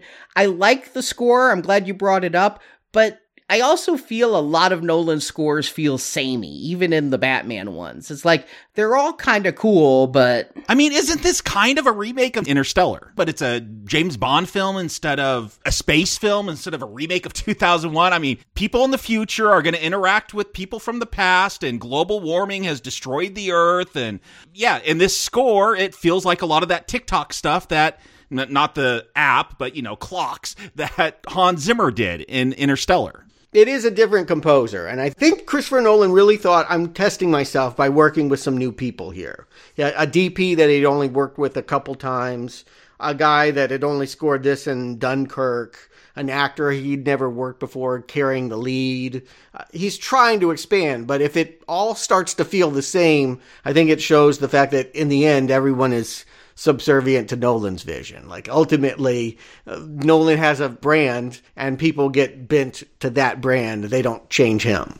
Yeah, I mean, I'm liking some of the music during the exciting scenes. A lot of it isn't stuff you listen to. A lot of it just sets mood and his tone, uh, like Batman. But yeah, when this scene happens, and especially some scenes later on, I think there really is some exciting music in here. Yeah, a lot of it sounds reversed. I mean, by design, like it literally sounds. And I think the composer even said, I wrote stuff that would be interesting both played forward and backwards. And I think we hear it in both ways in this movie. But this is where we get back to Priya, and she gives us a little bit more information about what we just saw. That's a turnstile. You saw the same guy going in two different directions. So when you go through that thing, there's two of you. Like that's an important thing to take away. There's two of you now walking around. So there are multiples of the characters. I mean, we'll talk about Kat at the end. There is more than one. Okay. There are others and then there are inverted. And don't confuse the two because you can be inverted and not be your other. But the inverted and the forward people could see each other. Like they could all see each other. None of them are like in some invisible dimension. No, they're all in the same plane of existence. I think I did hear some line like straight from Back to the Future like if you run into yourself it will like end the world or something. They do say something along those lines. Priya says that. Yeah. The physics I read about that is they took a little bit of a stretch, but if you look at the wave of reverse entropy it also matches the wave of antimatter. And so what they're saying here, even though the physicist's article I read didn't buy it, is that when you are reversed, you are antimatter. And so if your matter comes in contact with your antimatter, there will be an explosion. But I think you could come in contact with like one of yourselves that's moving forward and be okay. yeah, I didn't think that was the case, but I'm not sure about that. Maybe I, I, again, I think this is where like Christopher Nolan is like, uh, feel it, don't ask the questions, just go with it. This is definitely one of those nebulous areas. Then don't raise the question. Well, I mean, again, they raise it to have fun with it, but they're not. He's not a scientist, and so yeah, not everything is is going to get answered. I take it to mean the warning is don't come in contact with yourself physically. You can be in the same space, and we'll see that in the movies, but make sure you're wearing protective gear so that flesh doesn't touch flesh. Because if that were to happen in any way, and the characters are going to go out of their way at the end to make sure that their other selves are not on the boat or what have you, so they can do stuff. Like it's really important they don't run into each other or kaflooey. Yeah, I don't know what, but bad. Yeah, this whole thing operates on a Ghostbusters premise. It would be bad. What will happen? It will be bad. right, crossing the streams and a little bit of Bill and Ted. I mean, if it's the other line that keeps getting repeated is like, if it's happened, it's happened. You know, like that's if if we've seen it. You know, there's this lingering feeling like we must win. The present must beat the future because if the future wins, we wouldn't be exist to be talking about it. But at this point, we understand that the future is the enemy. The person we're fighting is not just Sator. He's just the middleman that's brokering with people for reasons that are being withheld are really wanting to kill their ancestors. And they're going to bring up the grandfather paradox of would that destroy them? But in the end, if you think about what the protagonist does ask at one point, he says, if the future was going to win, wouldn't we already know that? Don't we know the future's going to lose because we're having this conversation? And again, Robert Pattinson's like, eh, don't overthink it. Yeah, I do like Pattinson's like, I do have a PhD in physics, but try to explain it to me. I think it's more important just to think about the fact that, I mean, let's just cut to the chase. Uh, they're going to take most of the movie to, to hold on this. The future's really mad because they don't have trees, they have bad air. We polluted the earth, and now there's nothing for them to live on. But they have the technology to get back at us, and maybe, just maybe, they can live with the resources that exist in the past. But even if they can't, at least we'll fuck over those people that squandered those resources. And so I do think that it is about something that I relate to is the fact that generationally speaking, you can get really mad at people either in one direction or the other. You know, oh, parents just don't understand. Or, you know, now that I'm getting older, I look at millennials and younger and go, oh, come on, you. It's tying into that. Here's the weird thing the, the takeaway isn't from protagonist and, and, all these people that know what's going on. Hey, maybe we should, you know, we're, we're covert agency. We're able to do all this weird inverse stuff. Maybe we could also like push a secret Green New Deal agenda, it, fix our environment so the future isn't so upset at us. Like it feels like very like you're very wrong, you millennials, for being mad at us for destroying the world. Like they are the bad guys. Like no, maybe we're the bad guys. Well, no, I mean Jacob, I just think he's saying that people react in anger. That when they're angry and when they're threatened, they think about retaliating. Uh, people's first instincts aren't particularly when they don't know those people. And i think that's the point is they can't go and have that debate and say let's work this out. Let's form a, a, a, green new deal. This is something that was done to them by people that they don't know and so fuck them get them like i think there you can when you depersonalize and dehumanize other people it's easier to be ugly. It's easier to, to create war and yet, though, our in quotes heroes are doing the same thing. Fuck the people in the future. We're going to keep polluting. No, I think I think protagonist is not doing that. I think that's why he is the protagonist. Well, I don't see him planting any more trees to try to help the future. It's what's done is done. Let's fight these bad guys. There is a limit to what one person can do in terms of yeah, reversing global warming. I, am just saying this is not a fair and balanced view of people in the future of generations. If you're saying this about generations attacking each other, our generation's the good one in this one. The people in the future, they suck. No, no, no, no, Jacob. It's not saying that at all. It definitely is not saying that the people in the present are, are good. In fact, Sator represents the person that only lives for himself and doesn't care about anybody else. I think that it is the fair and very fair and balanced. Both are very wrong. And what, all that this protagonist is trying to do is prevent them both from mutually self destruction. Because in reversing time, they may be killing their ancestors and killing themselves. He just wants to stop the war it is really a bit confusing in that regard. I see both of your sides, and I do think that there is an overall message here of people you're fucking over Earth and you're going to screw your future generations. At one point, Sator says, Will God forgive me for having a son in a world I knew was going to end? And, you know, that's a thought I've asked people who are having kids right now. I go, you understand climate change, right? I mean, you you know what's happening and that if your children live happy lives without anything changing, your grandchildren probably won't. And so you still want to reproduce. So I understand that line and I feel there is a huge environmentalist Al Gore message here, but I'm not positive that it's generational so much as, hey, you watching this, don't just take this as an action film. I have a message. Well, again, I don't have a problem with people having political agendas. I don't either. I mean, I don't want to watch entertainment that has mean that's meaningless. It needs to be relevant. That's good. The, the line that got cut. It's interesting you bring up that moment because in the script there's two more lines that are said, and I don't know why they didn't include them. But in in answering that challenge, yeah, will God forgive you for that? I think that ultimately Kenneth Branagh sees himself as God. He says, well, he sacrificed his only son. And so to this character, what does it matter? I am God. All that exists is what I've created and allowed to be, and when I'm gone, it'll be no more. It's it's to living incredibly selfishly. And so the reason why he is the enemy is because he, he can't love. He can't care for anyone else. Except Kat, maybe. I mean, that's the sticking point, is that there's still a side of him that wants her approval. And that's where we're at in the story. It's time for Kat to introduce protagonist to the bad guy. We're finally meeting Branagh. Yeah, and again, in the theaters, I could not let myself believe this was Kenneth Branagh. I'm like, really? He's doing the role again? But he does it better here than in Jack Ryan. I like his introduction to the protagonist that my men are going to take you up into the hills, put a hole in your throat, and shove your balls in them because I like watching people grab their own balls out of their throat as they die. And again, keep in mind, his association is that my wife cheats on me all the time. And when I find out, I kill them, just like Arepo. Have you slept with my wife yet? And I gotta love the protagonist's response. Not yet. yeah. There's a lot of comedy here. Again, stuff that did not occur to me on first viewing. I'm like, oh, this is funny. I didn't know this was funny. I didn't catch that this was funny.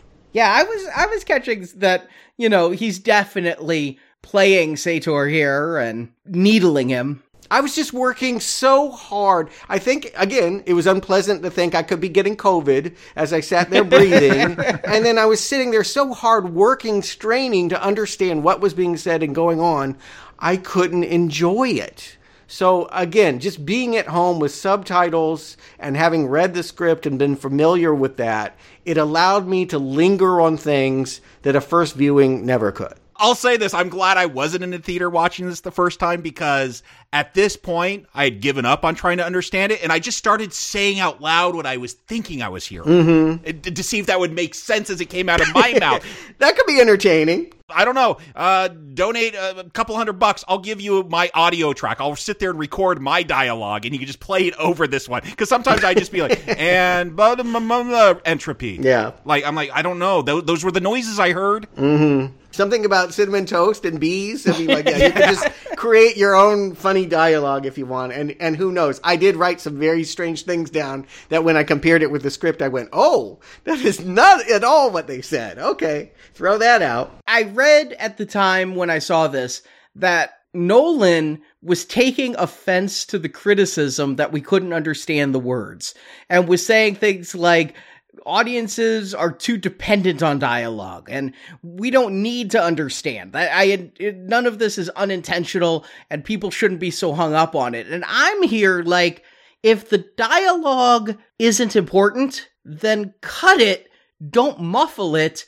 I think this is being pretentious because i get it. Like i try to conceive of a film okay like a modern day silent film where you still have music and dialogue, but that's not the stuff that matters. It's just noise. It, it's just the emotional feeling of the film that that pushes along, and you get into the action or, or whatever. Like, yeah, there's a great experimental art film there. Uh, Nolan, you you can't throw in a bunch of physics and science that I got to try to understand as well. On top of that, though, you either do something that's just visually grabbing, and yeah, not make that dialogue important, and do something real artistic like that, or just explain the damn science to me in a way I could hear it having taken screenwriter classes, I do know that that's exercises you do. I remember being given that assignment. Okay, you write this. Now you're going to write it again and you can't use a line of dialogue. Now you write this as a radio play and you can't show anything. And it allows your brain to think in different creative ways. So I don't think it's wrong to say that, all right, there's a story that's being told that transcends the exposition. And we have often complained that movies over explain, that we like subtlety, that we want to be able to pick up through inference and not be told everything all the time. I don't think it's a bad instinct, but I, I hear what you're saying. If you're going to make something with a radical scientific concept like this, exposition the hell out of it. We are best engage with the movie when we feel we understand what's going on. Or just name the movie Reverse Soldiers and have a really cool action film where people are running backwards and just make it visual. It's really hard to do both of those if you want to be experimental with sound design, which again, I'm all for it, but don't do something this complex. It, it's frustrating for the audience. It made me give up on this film the first time I watched it. I mean, I'll talk about it later, but literally, I had no idea what was going on by the end of this. I didn't know why there was a war. Here's what I would say at this moment is like the most visual of the whole film. This was the moment where I just like kind of my jaw dropped and I was like, oh, so this is why people want to be rich. I don't think I've ever seen luxury presented as so tactile as this movie. In this moment, like that yacht and that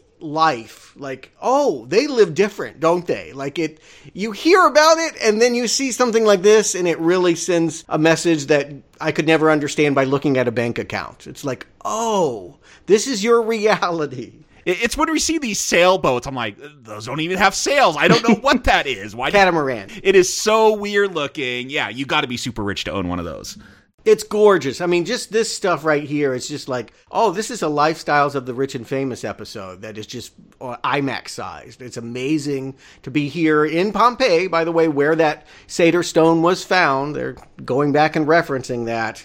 And that's where this yacht is docked. And I really just feel like, oh, I get it. If you could have all the gold in the world, this is your life. I like that. I I think it could have been played a little bit more too. I mean, he spends most of his time on a boat. I'd love to see this guy's house, but you either do that or golf, right? It just seems like all the richest people golf, like something like like in the end, like they live isolated lives. That's that's the way I ultimately take it. In the end, when you have all of that money, you kind of are by yourself, either on a boat or on a golf course. here we see Kat kind of protecting herself by cutting the rope and going to let him die and the protagonist has to save him because the arms dealer said no he has to live it's a little bit nebulous as to why we think it's because we need him for information on plutonium but we're going to find out later there's a dead man switch on his wrist he dies we all die He's always measuring his heart rate. Yeah, he has a Fitbit. If I don't sense a pulse there,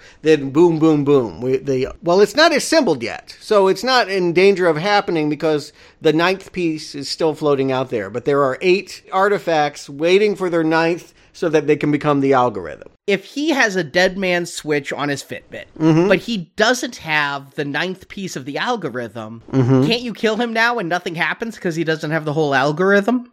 Yes, but it, the the character didn't know that. Protagonist had been told by Priya, who again is kind of like a boss, don't do it. But yeah, if he had all the information, and nobody seems to have all the information, everyone is a little bit in the dark, that by design, then yeah, you could have probably safely killed him at this point, and the movie's over. So she was right. I do feel like Kat was right to throw him overboard and to slap protagonist around back at the yacht and say, "Why did you do it?" And so Sator is going to explain how he got into the business. This is where we talk about that Chernobyl-like city, Stalsk 12.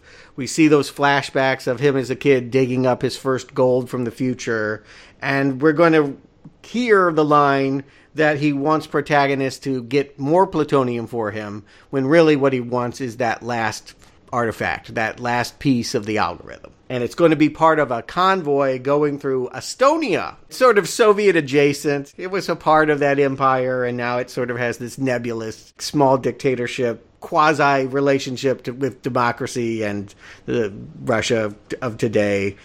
It's a convoy that where I don't where is it going? Where do we think this plutonium is going? Is it going to the American government like it's going to the CIA? Yeah, I think they say it's some deposit where they put nuclear stuff so it doesn't get out. Okay, yeah, it's going somewhere, and the point is, is that protagonist has to dress up like a fireman and do a big action scene to get it out. No, he, he doesn't. He really doesn't. You're trying to be top secret, steal some what you think is plutonium, and you're just going to pull up in a bunch of semis and surround the, these cars. Like this is not a covert operation. No, it's aggression. Like that's just being bigger and bullier. That's just that's just picking on people with uh, a lot of other larger trucks. And, what's so weird is we'll see Neil and protagonist. They're in a car as he's, you know, protagonist is putting on his fireman suit. Like we just talked about the wealth in this film. Like everything, very fancy, very expensive. I'll never own anything in this movie. Like they're driving this very nice car. There's a big crack in the side mirror on the passenger side. I'm like. Protagonist knows stuff is going reverse. Like that's obviously telling me like a bullet's gonna hit that or something. Like they don't notice things, and that's part of my frustration too. Is like at least protagonist he knows about the inversion. Like I wanted to see him picking up more on clues when this film finally does go in reverse and and backtracks, like things that he would have picked up along the way while he was going forward. I agree. I mean, you said that at that moment with the face mask, we're supposed to think we're ahead of the movie, but I don't want to be ahead of the protagonist the whole way. And I feel like a lot in this car chase I am. I also think Nolan's kind of trying to recapture some of that Dark Knight magic where the Joker hijacked that prison truck. And this isn't that good, but it's a good action scene. I like seeing the protagonist on the fire engine ladder and things. That part I didn't care about. Like they go and they get their thing, whatever. I can always feel myself checking out whenever there's like a big set piece and I just I don't care about the mission that much. All right, so he gets the thing and it looks like a doodad and now what? As you say, the rear view mirror is cracked. The way I take that to mean is This is a character that knows about inversion, knows it hasn't happened yet, knows he needs to be on the lookout for something that's going to collide with it.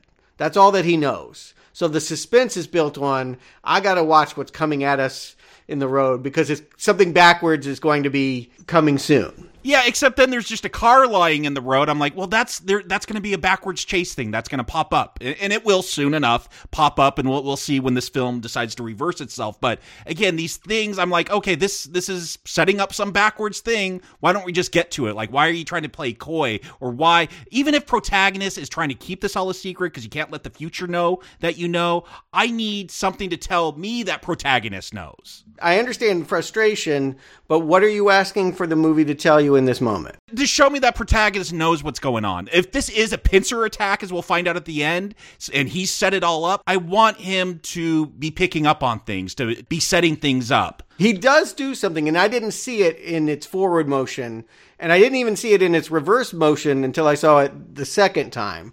But, you know, he's put in that quandary of we have backwards Kenneth Branagh with forwards Kat being held hostage, and he's got to hand over the doodad in three seconds, or she's going to be shot with an inverse bullet. This is all happening in the car chase at this moment.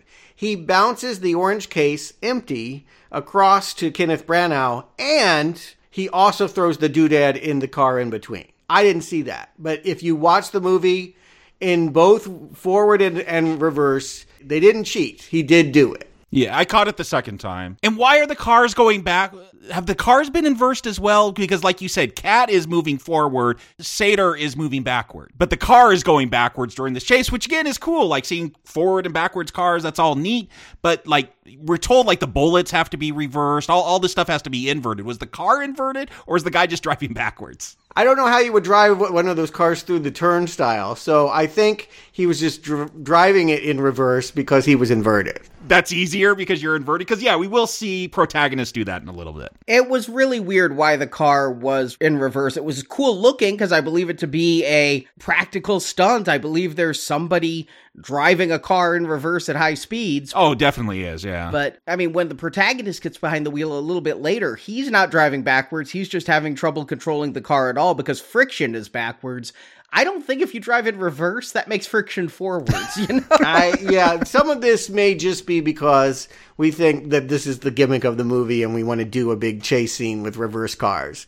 I'm not totally sure I understand exactly why either, other than it's cool. Where I really get lost, though, is in this next moment when we think that, okay, they're taken prisoner and we find out there's a second turnstile and all of a sudden there's reverse Branaghs and other Branaghs and all of this. Yeah, what is going on here? I, I even after the second time, I don't understand this scene. What's happened is Branagh is coming back in time because he will go through the turnstile. And so what's happening on the Branagh side hasn't happened yet on our side. And so that's why when Branagh goes through, then we see it from the other side, and to him it's forward. What I don't get is why you walk out of a turnstile before you walk into a turnstile. Like, then I, I would think you'd have to enter and exit like simultaneously, but earlier it said, oh, don't go in until you see yourself coming out, otherwise you're not coming out. I don't understand that little time hop. Yeah, no, you, you understood it correctly. It's got to be simultaneous. If you go in and you don't see something on the other side of the glass that looks like you coming out, guess what? Something went wrong and you're never coming out. So make sure you can see yourself coming out. It has to be simultaneous. The interesting thing to note, and I didn't pay attention to this the first time, and it's all over the movie. I should have, but they have a color coordination. Blue and red? Red is forward and it's going to be on the right and blue is on the left and it's backward. And so Kenneth Branagh is on the forward side, hiding in a back room this whole time, waiting for his other backward self to do all of that that it's doing. So there is essentially two Kenneth Branaghs, one on each side. But there's not two that they have to kill at the end of this. There's just the one. I'm not sure how he totally disappears. I can't quite get that. I do like the suspense of the moment in which, you know, we have Branagh putting his wife in front of this glass and it's got a bullet shot in it. And we just know before he's pulled the trigger that he's going to do it. But it's crazy making because he's speaking backwards And to him, the protagonist is also speaking backwards and he's holding up his phone because he has an app for that. And so that's like what's going on with the phone. Is that what's happening? That's what's happening is the app can tell you, can reverse it for you. Is that a special like Tenet made app or is that just on I could go get that on the App Store right now? I have no idea because I don't want to do it because it's crazy making. it's so mu- that whole, like this was like a David Lynch like nightmare dream sequence at this point that people are talking backwards with Russian accents and yeah, I really felt myself losing the plot in this moment. And I still feel like I don't totally get, but what I understand is there's now a second Branagh out in the world. There's two of them. That out of this exchange, there's two Branaghs out in the world, and he can't get back through this because there's a whole bunch of armed guards that will shoot him if he tries to come back through. Are there two Branaghs? Yes. Or is the Branagh we saw earlier the one who is reverse, and that's why he was driving backwards? I mean, he, there is the reverse Branagh, but there is also the other one that went through that will be throughout the climax. There's two of them. The important thing to keep in mind for the second half of the movie, there are two of them floating around. One of them will die, and then one of them will continue on as we know. Are you sure? Here's the part I'm not sure. I don't quite get the physics of all of that. But yes, I think that he has to be kept alive, and part of it is they're trying to trick him into thinking that he knows what's going to happen in the past and concealing at the same time that he's going to die. Okay, I kind of see what you're saying here. Let's take it this way time moves forward, right? But in this movie, it can also go in reverse. However, as a human being, your story moves forward, okay? So if there's two of you, one of you is doing something either you have done mm-hmm. or you will do. Right. It's not like all of a sudden you're twins who can do other things. So when Sator dies at the end, it is the end of Sator, but there is another Sator because the Sator who died went back in time a week. Right. Another Sator has a week to live before he goes through the same loop. I don't know if you clarified it, but that was what I was trying to say. Uh, okay, that, that's totally different than what I thought you were saying. I thought you were saying Sator has to stay alive so the future doesn't know he's killed, so they keep going through with their plan. No, no, what I'm trying to say is what Arnie said is that No, no, I get that. I, I thought you were saying the opposite. in the climax of the film, there's one that dies, and then there's one that must continue on so that he does die. Okay.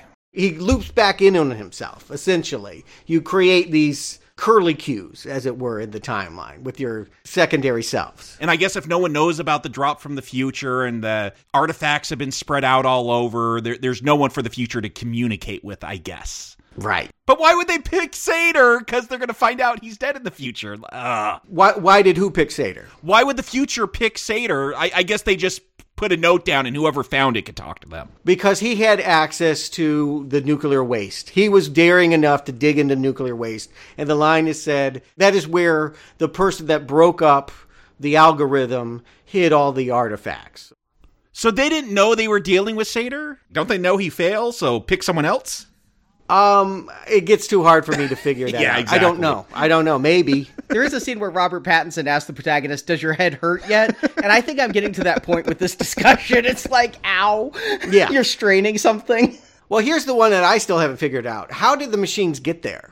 I know they're invented in the future, so how did they show up now? I think when we see like 15 year old Sator dig up that first artifact that we think is plutonium, there's instructions. Like he's looking at some letter or something. I think they gave him instructions in gold so he could, you know, buy everything and build them. He builds them. He was the one that engineered them in Rotas. I think they drop a line about that too. I think you're right because Rotas, it's put on all of the free ports that Rotas, which by the way is Sator backwards, and on the Sator tablet. But Rotas built that pentagon Freeport, and at the center of all of them are these turnstiles. So he must have built that. If he's building the thing around it, he must have built that as well. Okay, that helps, sort of. I mean, I, I think you're right. Let's not go too much more into this time loopy stuff. I get what I need to know here, and I get the fact that at this point in the movie, we as the audience should want to experience what it is to be reversed. And so, for reasons that aren't great, protagonist is going to run off to try and save Kat. They set up a line earlier that if you get shot with an inverted bullet because it's reverse entropy, it really does some damage to you. And because Kat got hit with that inverted round, I don't know why they can't use the machine there. They got to invert her somewhere else to heal her. They need her to be in this reverse time for three to five days to heal from the wound before they bring her back. Okay. And this isn't a safe spot to do that now? No, because they wouldn't be able to get back into this because it's in a secure location. So the question is, how can you get into one? Well, hey, a week ago we just happened to break into this other one in Oslo. Yeah, and again, the first time watching this, this was all lost on me because I'd given up trying to understand the film. So I'm like, why are they hanging out in a storage container? Why are they going back to the airport scene? It's very confusing too because in the storage container you don't need to wear an oxygen mask. So I was like, is this the past or not? And the answer is yes. If you see plastic lining on the walls, it's still the past. Oxygen mask or plastic lining means they're traveling backwards in time. They put a big freight container in one of those machines. But the, the thing I was referring to is protagonist is also going to try and save Kat from being attacked in this reverse timeline because we have Branagh now saying, I'm going to go back in time and kill Kat. And we're supposed to think that protagonist loves her enough to go out there and we get this scene where he's looking up and the birds are flying backwards and we see him driving that car. We're experiencing the tactile feeling of being inverted. I wish I was feeling it. This movie says don't understand, just feel. But I feel like when we, yeah, when we go inverse, or when Kat gets shot with an inverse bullet, somehow, I, I don't know, I wanted that to be more visual storytelling. Yeah, forget about the audio, forget about the sound design, do something real trippy. To, instead, we get some reverse noises, yeah, and some backwards birds and a puddle going up instead of down. And a car that he has trouble keeping straight because friction is different. And when Sator ignites the gas trail, which we've seen in a million movies, it gives him hypothermia instead of burns him to death. That was kind of cool. Like the fact that, yeah, that fire could, because it's sucking the, in reverse, it would be sucking all of the oxygen out that you would freeze. Like there were interesting notions to that. That was a Nolanism. The physicist article I read was like, ah, bullshit. So- yeah, it seemed kind of silly that, yeah, instead of fire, it's ice. Sometimes bullshit is entertaining. I mean, again, I like the, the notion of it. Yeah, I agree with you, Stuart. I wish there was more bullshit in this movie. That is just a crazy high concept, and they didn't get bogged down in so many logistics. Here's my comparative. It's a little weird, but follow me if you can. I used to make ice cream a lot. It was sort of a hobby of mine, and it, there's a process to that. You got to make a custard, the rock salt, and rolling it. Yeah. Well, I didn't even use those churns. No, like I did. I had my own system, but th- th- there's several steps you have to take. It's not hard to do, but it's not easy to do either. Like you could just throw in something into the ice cream mixer, or you could take all of these other steps and do it. And one time I decided I was going through all the recipe books. Oh, buttermilk ice cream. Let me take all of these steps, do all of this stuff to make buttermilk ice cream, and guess what it tastes like? Frozen yogurt. Only three times the calories. I spent all of this energy and all of this, to spend all of this time and, and effort, and in the end, it looks like something that you could have done very cheaply.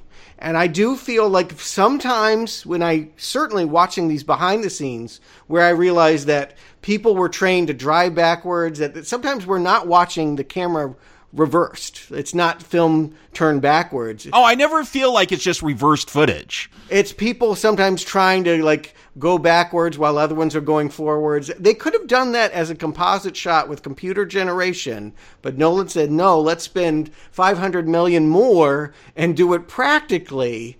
I'm not sure he gets the bang for the buck that he no. thought he would. I don't know that this because we have seen things reverse in movies for all of our lives. It just doesn't have the wow factor of like that dream sequence fight in Inception. No, I wish it did. And the fact that they are going to spend so much time in this movie just waiting for time to pass backwards like they do while she's healing and they're going to do it for another week later it robs the movie of momentum and creates entropy right they go back and experience themselves in that turnstile and they sneak her in which i Like that was weird. Do they show that? I feel like I see her get into an ambulance. I don't even remember seeing her go through the turnstile. It's bizarrely put in, but yes, they have her on a stretcher and when the time is right Neil like whips her in really really fast, but it's it's awkward and this is where I feel like the movie would slow down even if I understood it all. Like I'm like this is just not satisfying to watch. I'm ready to get to the end. I can feel my exhaustion kind of kicking in, and, and this is time wasting, and it's just people sitting around in, in containers. I feel bad for the protagonist in that he has to fight himself, but Neil just like runs through unobstructed. yeah, I, I, and again, like we knew this was coming, and it's just not mind blowing in the same way I remember my mind being blown when we had Joseph Gordon Levitt is running up walls and you know like that truly having watched Inception again after 10 years like that movie even when you don't understand that movie can blow you away and this movie rarely has that impact on me. Yeah, I think I said in that review like give Nolan a Spider-Man movie. That was a great Spider-Man scene with Gordon Levitt jumping all over. Here, don't give him Endgame. I don't want to see the Avengers time hopping in a Nolan film.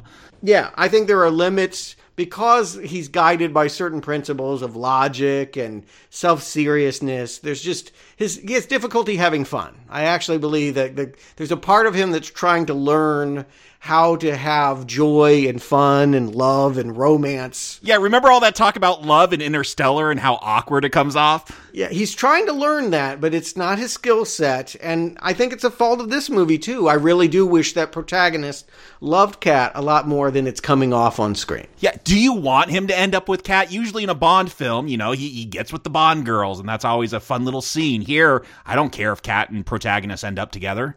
I don't either, and I wish there was more to Kat than I love my son. Mm-hmm. That's all it is. That seems to be her only thing, and her trouble is for a moment I thought about leaving my son to escape an abusive man. When they find out about the algorithm and they're like, all the people who have or ever will live will die, she goes, and my son will die. yeah. it is a little funny. I, I agree. She's she, again. I like some of her interplay with with protagonists, but they don't have the romantic chemistry they need, and that's difficult to diagnose why if it's the casting chemistry, if it's the script and the lugubriousness of the what they have to do, and how could anyone fall in love when they're running through turnstiles and getting shot with inverted bullets? I feel like they're not characters. They don't even bother giving the protagonist a name. Yes, these actors are creating wry little moments mm-hmm. through delivery and things, and I think the I have to praise the actors for giving what humanity the script didn't for these characters. Why do I not care about their love story? Because I don't care about them. This is a movie about the what, not about the who. Yeah, I feel that Nolan is getting lost in his details. And another pass on this script, more time with the rehearsal. I, God forbid I say this. We needed David Goyer to punch this up a little bit. Yeah, maybe. I mean, I, I definitely feel like it could use a little bit more genre and that it had it did spend a whole lot in the beginning chasing a, a painting, and maybe the second half we're just exhausted and we're not with it in the way that we need to. But I can definitely feel like my still even on second viewing, even though I understand it better, I can feel my enthusiasm uh, waning as we get to what should be the you know the biggest stunt piece yet when they're finally going to raid that Russian town forwards and backwards and try to stop their algorithm from being buried. Explain one thing to me. Earlier when Sator was shooting his wife backwards, this military group led by Ives shows up. And then now they're going to be this whole ending. Who are these people? Well, because it's a pincer attack, we're not seeing the whole thing. There are people moving backwards. There are people moving forward that have talked with the future. Like there's stuff going on all over, but we're experiencing it, I guess, for the first time, like protagonists. But who are they? I mean, they obviously all know about time travel because they know the other squad is attacking backwards I think Ives does. Yeah, they, they know there's people inverted. I don't know how much they really know, though. Ives seems to know what the algorithm is based on the ending of this film. I don't know about the rest of the soldiers. Jacob, they all know, and the reason why they know is they have they have one of the machines. We see them doing that in their training. They actually have a turnstile. No, I get that because they, know they're inverted, but do they know about this algorithm? Do they know about these people from the future? Again, you're trying to keep this quiet. Why would you tell hundreds of soldiers? Well, let's slow this down a little. They know how to work inverted, and that's what they do. But they're soldiers. They follow orders. They answer to Priya. And so Priya again is supposed to be the mastermind. This is the part of the story where they've gone back to her and say, "Why did you have me give him that object? You set me up to like feed the enemy the thing." And she go, you know, basically you find out like that's what I wanted. And so again, it makes her look like she's the one pulling the string. She's the puppet master here. Yeah, she says you are a protagonist. You're not the only guy here. Right. And so, yeah, she believes she has most of the control. She has these people working for them. And so I think that this is kind of her operation. So they're all her people, but she's quasi Tenet and No, she's Tenet. I don't know why you keep quasiing her. She's Tenet. because she's going to betray them in the end. No, she doesn't betray them. There's no betrayal.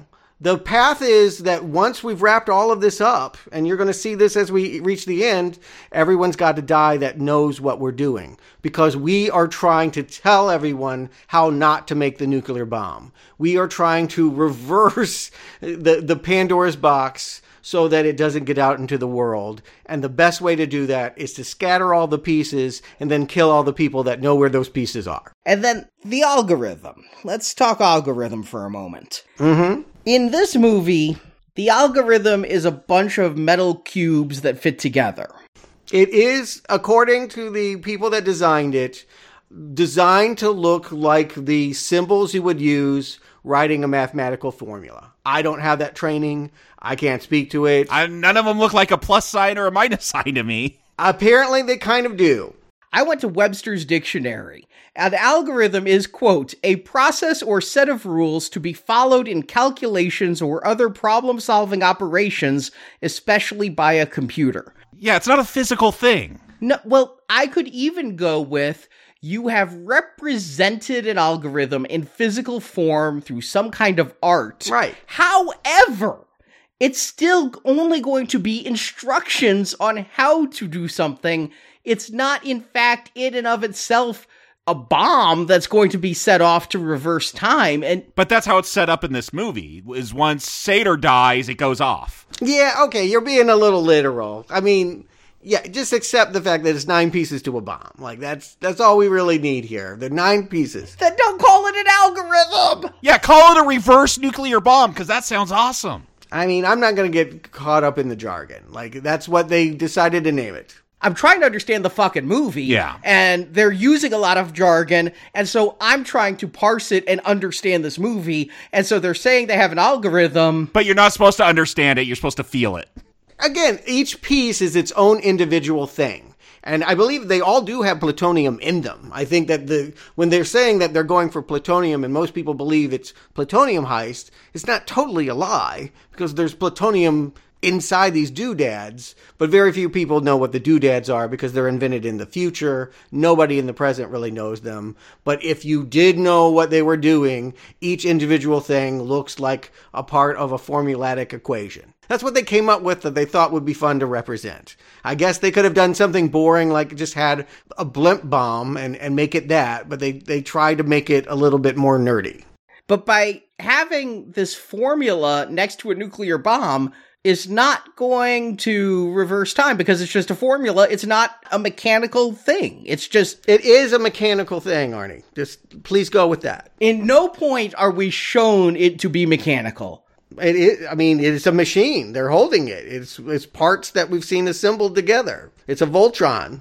We've seen giant bricks that look like weights on free weights only square instead of circles. That is what we have seen. I have not seen wiring, circuitry, or anything to tell me this is a device. Yeah, they just click them together like Legos. Yes, exactly. I mean, the problem is it's all tell and no show. It, when Sator dies, it's going to set that thing off and somehow reverse entropy and the future comes to the past or something. It's bad. That's all we know. It's bad. No, no, uh, let me help out a little bit. Here's what I do understand in the future, what makes it tip in that way is the fact that the inverted radiation, whatever, the properties of the entropy, we got to get it into the past in order for this thing to work. So the gold not only has been enriching Branagh, but it has been polluting our world. In the same way that we polluted their world, they're now polluting us so that when enough of that gold comes back at us, that's when that thing can activate. That's how it works. It has to have enough of that. Wait, what? Where'd you get this? I, it's in the dialogue. Okay. Yeah, they do say that the more they send stuff back, the more time is flowing in both directions. We're dominant because more stuff has been moving forward. Okay. But the reverse entropy. A seesaw. Yeah. It goes back the other way when enough of it, and I guess enough gold has come back, which again shows you Kenneth Branagh only cares about himself because he's like, I want the gold. I don't care if it's going to kill everyone else. And when I die, you're all going to die. I mean, he says that to Kat. If I can't have you, no one can. And that's supposed to be a big revelation later that he means that about the whole world. Right. And so his other self has decided that that's the moment he's going to kill himself. He even has the CIA little thing. I'm not sure exactly how he got it. Maybe he got it off the protagonist. I my head hurts trying to think, but let's just say that he has CIA connections and he's ready to kill himself because his lover has rejected him on that boat. And so they know this is a pivotal moment in history. While while that's going to happen on that boat, the opera house is being attacked and this algorithm is being buried and no one will be able to get to it and it's going to go off. So we're going to have a climax in which the soldiers are going to pull the algorithm out before it gets buried. Uh, does it need to be this complex? Of course it doesn't. Is it more fun than it is? No. No. like my question: Are they in Stalsk twelve? Like they talk about that is the dead drop that Yes. where the future. So that's where they have to go to get this bomb at the end. Yes, they've been talking about Stalsk 12 the whole time. I, I, I'm glad I got that on my second viewing because again, the first time I had no idea why there was armies running around. I'm like, oh, there's a war all of a sudden. Okay. Even Branagh calls back for reasons into a CB radio that is down in the the hyper chamber thing at the end, and he's saying, "What this is the what is it like for you to see where my beginning is your end or something?" So like this is where he dug up his first messages from the future. This is where he trades with them. So yeah, he gets his gold, and and they send back the pollution in this way here at this spot. And I think he even had a line of dialogue that says, nobody else is allowed to be around here. They evacuated the town, and his company, Rotas, is the only one that does the business. The end is, I mean, it's a big military operation. We've seen Nolan do ones like this before with Dunkirk. It's somewhat cool when a reverse person bazookas a building and a forward person bazookas it right next. Yes, that is the highlight of the film for me, Arnie. Like that is the one scene that even the first time I watched this stuck out to me. I don't know why the reverse people blow it up if it's just going to come back together, but I, again, whatever. With this time travel, it's cool looking, and if I'm supposed to not understand it and feel it, then show more of that stuff. And here's my frozen yogurt comparative. One would think that you would just do that in post, right? But no, they actually built a building that could be reassembled or fall apart practically. Mm, okay, I see. To me, I just assumed it was in post, so that that's a failure. Just just do it with computers there. Why spend that much money? Why that many calories, Nolan? Why do that? It just tastes like yogurt when you reverse the footage. You know, if if he'd done that in computer, this movie might have made money. Yeah. Yeah, I, again, some of it's fascinating that people are dedicated in that way. I just wish I understood more. Well, I guess I do. When I watched it the second time, the military briefing was very clear. All these troops are a diversion so that a splinter group of two people from one side who are Ives and the protagonist, and one person from the other side, Neil, can go for the algorithm while everybody else is failing to turn off a nuke. And the reason why, I don't know that it's a nuclear bomb, it's just an explosion. It's something to bring the rocks down on the algorithm. when talking about this dead drop, the place where they're putting the algorithm, the protagonist says there it's a hypocenter, which is the ground zero for an underground nuclear test. Mm-hmm. And the dead drop is at the bottom of that hypocenter. So I thought that they were. I I'm pretty sure that bomb's nuclear. I, no, I took that to mean what what the city was for previously, back in the Soviet Union days. Like why there is an underground city. Yeah, all they say to the people is our job is to fail to defuse that bomb. So I I was very curious how the protagonist could survive such a close call with a nuke. Maybe it's not a nuke. It's not a nuke. Yeah, no, I, that yeah, that wouldn't make any sense. They would all be radiated, and you wouldn't have to kill each other at the end because you're all walking dead. But yeah, I, I take it to mean that yes, this hypo center is where they were doing that kind of testing back in the day, and where uh, there's a silo, right? They're putting that we have this. We haven't talked about him yet, but Volkov has been sort of the odd job henchman in Bond metaphor to Branagh. He's been the big, tough, bald guy that's been kind of glowering and in the background. He's been the one to be tasking to to make sure that this thing stays buried, and I think he's trying to drop it down a missile silo, maybe. And then at some point, Neil knows things that he's doing and decides to self sacrifice by reversing his reverse self so that he can run in there, get shot, and deactivate the algorithm. I think. Uh, he has to open a door and take a bullet for the protagonist because this henchman of Sator was going to shoot the protagonist, and Neil, though we don't know it's Neil, takes the bullet for him. Uh, we know it's Neil. It shows that same red talisman on him. Yeah, yeah. It's it's bookending what he did for him at the opera house, which is happening at the same time, by the way, in, in the in a different in a different way. That opera stuff is all going on while all of this stuff is going on, while all the stuff in the Vietnam holiday is going on as well. And so, yes, I, I don't quite get exactly what he did, but I think he also did something to the algorithm because Branagh is going to die before he's supposed to, and yet it doesn't do it doesn't explode. I don't understand that either. When I said I got 80%, that means the last 20% of this movie is a question mark to me. After two watchings, reading the subtitles. The way I took it, because I agree, there's a countdown. There's like from 10. So I'm like, they both have 10 minutes both sides. It's all they're they're going simultaneously from opposite ends. Red team blue team. Oh okay. I thought that was a countdown. I, I thought 10 seconds from when his fitbit stopped reporting that he was alive. And i thought like maybe the future would then find out he was dead and then send i don't know somehow set off the algorithm. But i i don't think that's the case. But again i don't understand it I think they want to make sure this algorithm is out of the cavern and can't be buried before he dies. Yeah, they make a big deal of getting it out of there before he dies, but when he dies, it doesn't set it up. So I guess just getting it out of there is enough. Uh, yeah, that's the mechanics of all of that remain lost to me. Listeners, let us know.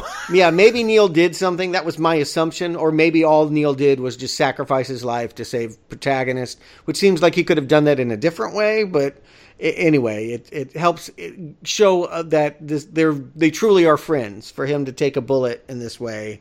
Even though it seems like they were just getting to know each other in this movie, yes, it must be true that they've had several adventures previously with time traveler protagonist. Can we talk about how Sator dies? The suntan lotion? Yeah.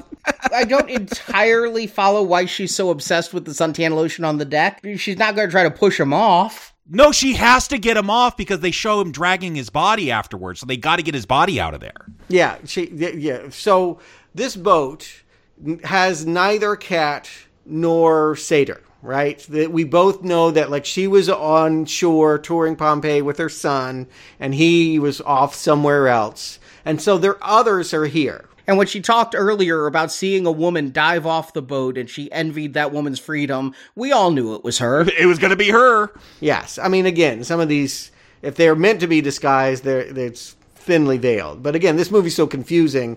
You, I, I, don't feel like a, like I really am ahead of this film. But yes, that part I was waiting for. How is she going to see herself? Her other self is here to commit a hit there's a guy that's going to shoot a flare that tells her, I think, when the algorithm is pulled out. That's the signal to say, kill him, or maybe it's the signal to say, your other self is coming on board the yacht. Wasn't clear. Did you guys know why Mahir is there with the flare gun? He's there to tell her the algorithm is defused, you can kill him now. Yeah, I got that. Okay.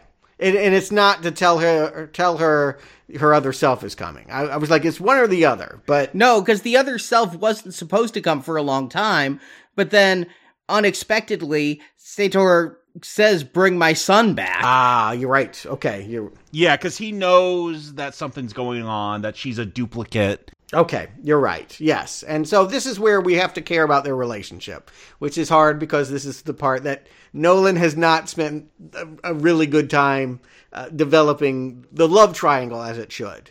A different director, it would be interesting. They'd probably get some of the technical things wrong, but I think we would be more dialed in to the heartbeat of this. And again, the bonus material kept saying, you're going to love her, how her story is so translatable and you know, look into this watch. you will love her. I'm like, I don't I, I don't know that people do. No, I get her out of this movie. Yeah, I think that this is a hard sell for this movie is that we're now to care about the fact that she had this bad marriage and suddenly this is a relationship drama for about 5 minutes. I wish it did, and I, I feel like other directors would have been able to to do it, but Nolan can't. Can someone, or, or maybe even you, Arnie, write an algorithm that can teach Christopher Nolan like emotion and relationships and like how to make satisfying ones in a movie? Because damn, he fails every time. I I think we need to do time travel to Star Trek The Next Generation and put Data's emotion chip in Nolan's head because it is like Commander Data simulating human emotion through screenplay. Yeah, it didn't serve him well in Interstellar to have Matthew McConaughey burst down into tears. I, that's all I remember from Interstellar is Matthew McConaughey yelling Murph from behind giant books. That's literally all I remember, and I hate it. Yeah, I- it's what made me think that I didn't like that movie, and it's just I didn't like that scene. I didn't like that ending. But the movie's, eh, it's got its high points, and my point is that I don't feel like this emotional malarkey is as offensive as that. Uh, this is not a deal breaker here in the end, but I do feel like her storyline is far less interesting than whatever the hell they're doing trying to get the artifact out of the ground. I mean, we've talked about so many questions we've had in this movie, and like, why didn't they just put, throw an insert shot of this or that just to help it make it a little bit more clear? But damn it, they don't spend a lot of time showing her like get that suntan lotion, spray it all over the deck, get it all wet and slippery, like hide the gun, like. But when the body goes over, ouch. That is like a painful fall. Yeah, no, that is a cool shot. Seeing the way that head hits the deck and like that net breaks. Mm-hmm. That is that is harsh and Branagh deserves it. We've really come to hate him. If if Nolan gets one emotion right, it's how loathsome Sator is in this movie by being abusive to women, by being an egomaniac. Yeah, he's he's a murderer, woman abuser, like holding his son hostage. It's not hard to hate this guy. I don't know if Nolan gets it right. That's just a twirly mustache villain. No, no, but it's interesting because again, it's all in the dialogue, but he's also God. Is this how we should feel about our creator if he set us all up to die in this way? There is so much in the end about faith and what happened happened and that's about having faith in the mechanics of the world and we still have to do our part. Like I wish this was more of a movie about confronting God or having faith in chaos or any of that. Like there there are some cool lines and I'm glad I watched it the second time with the subtitles so I could get them. Like w- one of my big problems the first time I watched this is like why wasn't this whole movie a pincer move? Oh, we are told that at the end that they are just doing a big pincer move. So I'm glad they at least acknowledged that. But pick a theme and go with it. Well, there's several themes. It's dense, but the the exchange I'm talking about specifically is we, we have Branagh on that CB radio talking to protagonist while he's down there in the hypo center and he's do, having his whole god complex down there and it said madman or god and protagonist is like what's the difference? I mean they it's just a little thing that they throw in there but i do feel like while we can hate branagh and he is despicable there is some thought about the notion of our creator that sets us up in this way. And so the movie is getting i think ultimately to the idea of what is our social responsibility in a world where time is manipulative, what can we do to influence the future so that they don't try to send things back to kill us? Murder people. It's the most Hollywood answer. Again, plant some trees, guys. Don't murder people, plant some trees, fix the climate. I think there will be people trying to do that. But again, I, I think you're you're blaming the spies on screen for not doing the ecological digging. And I think that seems like the most satisfying answer to the dilemma here. You want to see a movie about people planting trees? Look, if you got dialogue that I could understand and it's well written, yeah, sure. I love the cherry tree that that play by Chekhov. Well, the movie that they wind up on is Casablanca. When we finally get them pulled out of the hole, they do a, a, famous inversion of the line, the beginning of a beautiful friendship. This is where we find this is the end of a beautiful friendship. For one of them. He's going to go down there and get shot, but hey, you're going to find out in the future that we had all of this fun. That's something that was pretty obvious coming, and I think it's good. I do again wish Pattinson were older or just the person playing that Neil character. But it's a good ending to this. I mean, mission accomplished.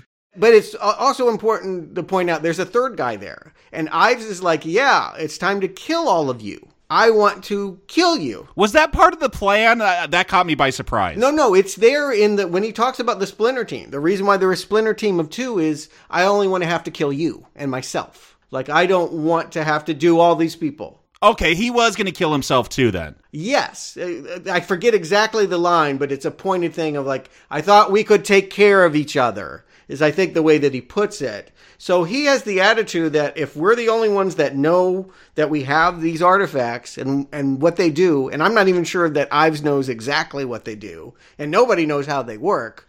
I guess he feels comfortable enough breaking them up and scattering around the world. And if I ever see you again, I'll give you the chance to disappear and if I ever see you again, I'll kill you. But you, I'll let you decide whether, when, and if you should kill yourself. Well, it would have been weird if he just killed himself and the other two, because then the algorithm would have just been laying on the ground for someone else to find. Right. They they have to disassemble it and they have to scatter it about, and no one need know where they go. So it's some kind of ending here that again maybe a sequel is planned maybe they could do more here and and that could be something in the future, but I I tend to think not.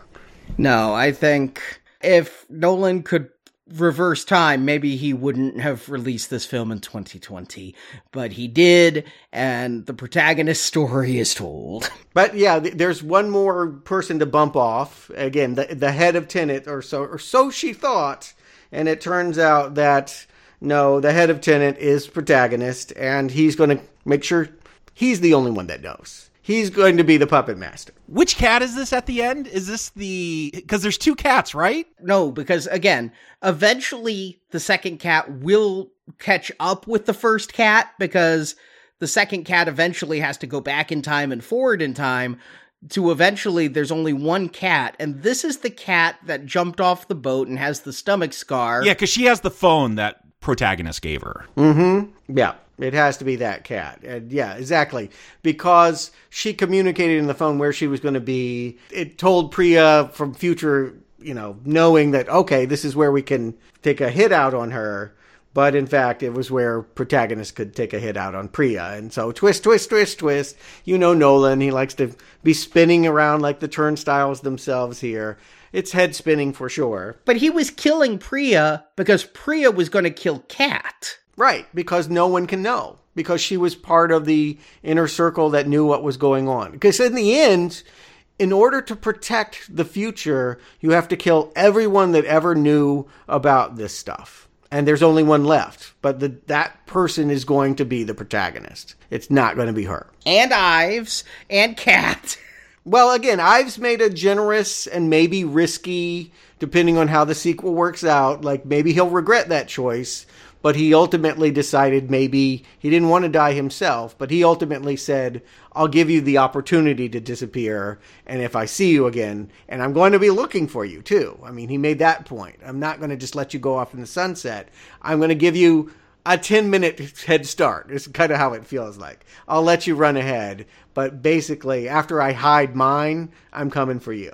And so we have a final moment of uh, maybe generational healing, a young child holding older Kat's hand, uh, a symbol of like the future and the present harmonious mother and child. Although they're still dead in the future, right? Like you're as as you pointed out, Jacob. No one's planting trees, so ultimately, yeah. if not Max, then Max's grandkids. There's so much murder they have to cover up, like kill all these souls plant trees. It's the better solution. It's easier. I, maybe that's where they're walking off to go do. They're going to go to a to a seed factory and just Johnny Appleseed the shit out of this. Like people of the future, don't send gold, send seeds. We'll plant them. We'll make trees for you. Again, I think you're missing the idea that it's more fun to watch people battle than it would be for this agrarian utopia. Sometimes it's more fun to watch people battle. It depends on the director. Let's find out then. Yes, Jacob, Stewart, do you recommend, and in the future will you recommend, and in the past did you recommend Tenet? Jacob. I am going to go into the past. If you're, I don't know, what was this, June, July, August, whenever it came out in theaters, I don't see this film because it's going to be an awful experience. It's hard to understand. Like, it, it's a very complex film. Like, as Nolan conceived it without the aids of subtitles and being able to pause and rewind and rewatch scenes, don't watch it the way Nolan wants you to in a theater with sound you can't understand. So, straight up. But what about when you could sit down and really dissect this film? You know, now that I've, I've watched it and I could rewind and read the subtitles, I understand it more.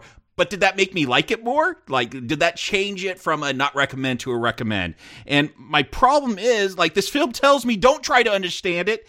Feel it. Like, that is a line from the film. And as just going with this film as an experience of, of crazy backwardness and, and all this weird convoluted time stuff, it's a mess. And and that's not always a problem. Like ambiguity is not always a problem. Not uh, lacking a plot is not always a problem. Some of my favorite movies 2001 a space odyssey. Like first time i watched that i didn't understand everything i had seen but i knew i liked what i saw. Like eraserhead cats these are films that like plots are not the primary thing, but I still get something out of them. Even the first time I watched it and I didn't fully understand and everything, it made me want to go back and watch it again. And, and my point is, there are movies that work despite lacking a narrative or plot, where they are more experimental, where they are more about feeling it. Like 2001, that is a movie for me that you feel. You don't try to understand it. You just you stand in awe of, of meeting this monolith. Maybe that's representation for God, whatever.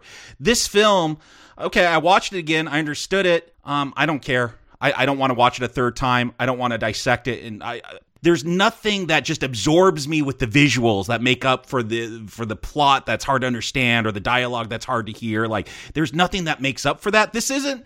Here's the thing. I know I'm coming off as very angry and very passionate, and the reason is I feel like I'm an English teacher. I, I've seen young Chris Nolan. You know, he start. I had him in my freshman English class. He turned in following. Okay, interesting film. This this kid's got promise. I, I experienced, you know, in his sophomore and junior years, he gave me The Dark Knight. He gave me Inception, Memento. Those are like his strongest films. I'm like, wow, this this person's gonna go on. They're so talented. And then they they turn in their final paper the senior year, and it's Tenet.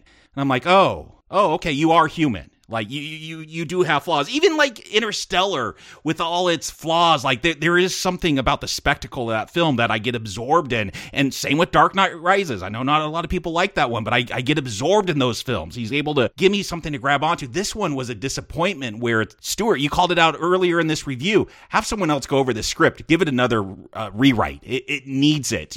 Toss stuff out. If if you want to do experimental sound design, that's fine. Let's toss out a bunch of the dialogue scenes then, and just get to the more visual stuff. This this is a it shows me that Christopher Nolan is human. Someone that, as a director, like I had a very high esteem, and then this, oh, oh, okay, you can make mistakes, Chris. You're not perfect. I, I get it now. So that is why I get so passionate about this one. It, it is surprising how much of a mess it is when it has all those Nolan things that we come to expect, messing with time and, and visually, like great. Like, yeah, I, I I like a lot of the visuals here, but this story, it's not worth the work, and it's not worth experiencing it the way Nolan wants you to in a theater where you can't understand it. So, no, I I don't recommend Tenet. Stuart. I do have two reviews as well. I have my past review. I have exactly what I wrote when I came home from the theater. I wrote this The dream is collapsing into self parody. Uh, people ask me what this is about. A lot of stuff moving backwards, colliding with stuff going forwards. Other than that, I have no idea. If we're supposed to understand it, that will take some work. But if we're expected to feel it, that will never happen. This movie is relentlessly unfun. After Inception, I prayed Nolan would land a James Bond movie. After this, I'm so glad that they kept him away from No Time to Die. It's a bunch of scurrying with no emotional payoff. Red Arrow. And now I'm going to reverse that to a Green Arrow and say that I actually think there's a lot of fun and a lot of likability and that you can feel it. It did happen the second time after I put in the work and had the subtitles and could rewind. And I, I do feel like, yes, the experience at home was a, a breakthrough, frankly, uh, that changed a very dark cloud as I approach this again. Nolan was wrong. Stay out of theaters. Watch movies at home is what you're saying. Well, I mean, I think they could have fixed this in theaters. I mean, I do think that who, whoever is making these sound mixing decisions really ought to go. Like, you're wrong. If, if you feel like the best way to get people not to focus on your exposition dialogue is to no and I do feel like, yeah, there is still a lot of wall to wall exposition. I'd rather read that than put my faith in the idea that N- Nolan is a cinematic storyteller and I just need to look at what's going on. That's not true. At least not true in this movie. But I do feel like some of the big problems I had, mostly like that I didn't like protagonist, are solved now. I actually do feel like John David Washington is giving a good performance and is a spy I'd like to see have other adventures. And Kat, while I didn't like them as a couple, I do feel like I understood her story more. I just, a lot of things I could appreciate more on an emotional level, whereas that first viewing was cold, cold, cold. And I do think that for the most part, the first half is better than the second half, even though the second half is where all the stuff happens. But I think I had more fun in the beginning and then I get exhausted. It's not one of Nolan's best films, one of his busiest films for sure, but I think it's I mean, it's a solid recommend. I think it's worth a look. You put in the effort and you're going to be rewarded. I'm wondering if you're suffering some sort of Stockholm syndrome, Stuart, and I know from experience that it happens. Last week, we released a review of Golden Years, Stephen King's mini TV series, early canceled. We recorded that quite a while ago. Schedule changes, that one stayed in the can. And when I was listening to it before releasing it, I'm like, how the hell was I on the borderline on this? This is bad. Well, the answer is I spent 21 hours watching it three times in a row. And Stockholm syndrome had set in, but fortunately, I saw clear to give that the red arrow it so rightly deserved. I regret even hemming and hawing about that fact because this is a movie with no characters. It doesn't meet the narrative minimum for having characters here where a woman is defined strictly by her motherhood and being a sexual object for her husband. The child is nothing but an object. The boy's a prop. I don't know that he ever says a line. The protagonist doesn't get a name or a personal story. You tell me he's a spy that doesn't have one. Then show me something that impacts him that, you know, why would somebody with no human attachment care so much about saving the world? I don't understand the relationships in this movie, and it's because there really aren't any. There's a bunch of actors doing the best they can with a poorly written script. And when I see people praising this film when it first came out, I'm thinking the Emperor had no clothes. And if this wasn't Nolan, if this was Paul W.S. Anderson turned this in, exactly the same movie, people would call it out. I would praise it because he actually used practical effects, and I don't think Paul W.S. Anderson has ever done that. No, I mean, yes, people would say it's Paul W.S. Anderson's best film, but would they endorse it, you know? But this is Nolan, and people can't disrespect Nolan. And so I think a lot of this praise came from fanboys who were afraid to say the Emperor has no clothes. This Emperor has no clothes, and what we're seeing from his crotch is a red arrow pointing straight down. And Arnie, you know very well, 24 hours ago, I was agreeing with you. So it's not Stockholm Syndrome. I watched the movie again and I read the script and I went, oh, there's a lot more here. I think that I was I was more forgiving than I think you are after your first viewing. And I think in general, I like Chris Nolan a lot more. I like his style. What you see is no characters, his coldness, sometimes that doesn't bother me at all. And I came back to this with a completely open mind on the second viewing. Completely. I'm like, you know, I've had time to think about this movie a lot. And coming back to it what will I think? You know, it's like you said about Interstellar. I just remember the Murph thing. If I watch it again, I'll probably remember liking, I'll probably be like, oh yeah, I really like the Matt Damon stuff. Yeah, exactly. With Tenet, I came back and I remembered liking some of the action scenes, and on a second viewing, I actually like this movie less. Because the first time I gave it some passes. Like, I didn't quite understand some of that dialogue, so maybe that was the character moment. Now that I've read the subtitles and everything, I realize the, there's nothing here. There's nothing here. There's nothing here. We talked for three hours. There's lots of themes. We talked about them. I feel like you learned things in the discussion. I actually disagree with several of your theses about this, and I've stated that. Well, I actually I didn't get that, but I get that you're very resistant. And again, I'm a little to characterize Nolan fans as blind and stupid and slavishly following an emperor with no clothes instead of saying maybe they appreciate things that I don't see in this is ungenerous. Then I'm being ungenerous, but I do believe if this was a Paul W.S. Anderson film, the exact same people would be saying different things. I think it's very fair to say that you can be a fan of someone and work harder to like their stuff. You would want to like a new Star Wars movie. Maybe that's a bad example. You would yeah. want to like a more a new Marvel movie more than I would because you're more invested in it. But I don't feel like people are going to say I love something that they don't. And I did not love this movie the first time I saw it.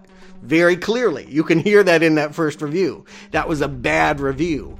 But I did see a lot that once I could hear it, once I could read it, quite frankly, I saw a lot in this movie. I feel like there's a lot of cool ideas going on. The fact that you had to read it alone should be enough for a red arrow. And I disagree with that. That movies can have all different ways of communicating their message. This movie doesn't communicate it another way. I think in, in different ways. That, that's the, the the tagline they use throughout the advertising. You guys have very rigid ideas about how the movie should be told. It didn't follow those patterns. No, no, no. I criticized it based on how Nolan decided to tell it. I think there is a good way to tell this story. That's not a problem. If, again, I, I outlined it. If you're going to obfuscate what people are saying, then stop putting so much goddamn dialogue in it. Exactly. If it's saying that muffled audio is as good as heard audio makes me think Nolan's next film should be completely out of focus. I mean, if you're not going to be technically competent in one way, let's go all the whole hog. Look, I know very well that some people lie to themselves and tell something that they don't like that they do. We've all done it.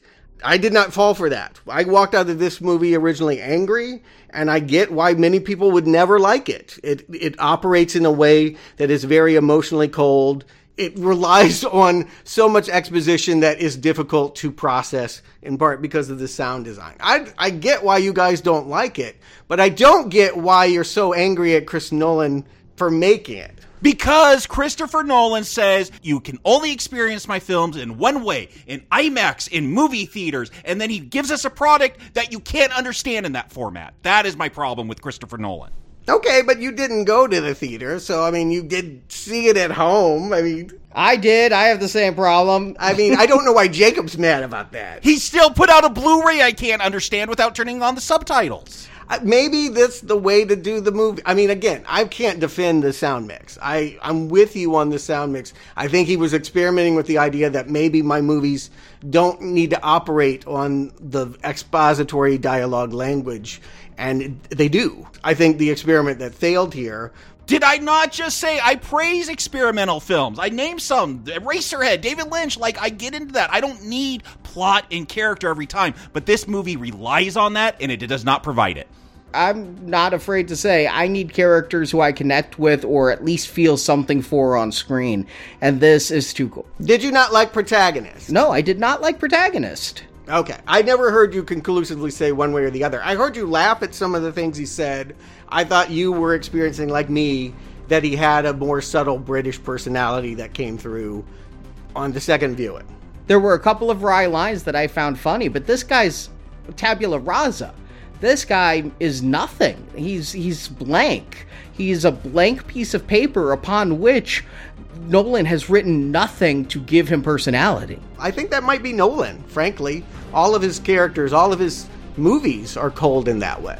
You see, and I think that that obvious save the cat moment at the beginning is trying to put us on his side, and it failed for me. It's too obvious. It's too trite. So let's do the ranking then. Like, th- I'm really curious about this one. This is the bottom for me. Yeah. This is the only one I haven't recommended. Here's the way I would go. I'm mostly keeping with where it was before. The three great ones Memento, Inception, Dark Knight. I think we all agree on that part. My second favorite, the excellent films, are, are Batman Begins, Prestige. I know we don't agree on that part. Uh, this ranks in the third tier. This is Dunkirk and Tenet. Good movies. I like them. Followed by Following Insomnia. They're okay. And then Interstellar and Dark Knight are problematic films. This is worse than Dark Knight, easily for me. Dark Knight Rises? Yes. Worse than Batman Begins. I know you don't like that one. Worse than Batman Begins. Yes. Batman Begins has stuff I do like. I just don't feel overall as a movie it holds together. But it has great moments. I, I remember you had the same problem with that. You didn't like Bruce Wayne as a character in that one. You didn't relate with him. But it has some great moments. I love the training montages and things, and I like some of Bale's moments. But no, this this is I've said it. It's a not recommend. There's nothing more I can say. I can rewind myself and say it all again if somebody would like. But this is for our listeners. You can move us forward in time. You can move us back in time. You have our podcast to do with as you like. Yeah. In the meantime, we got one more film before 2020 is over. And there's another one that was supposed to go to theaters. I think they claim they are going to theaters. It is where theaters are open. yeah, I don't know where you can see it, but I will be watching it on HBO Max. Wonder Woman, 1984. Gal Gadot versus Cheetah.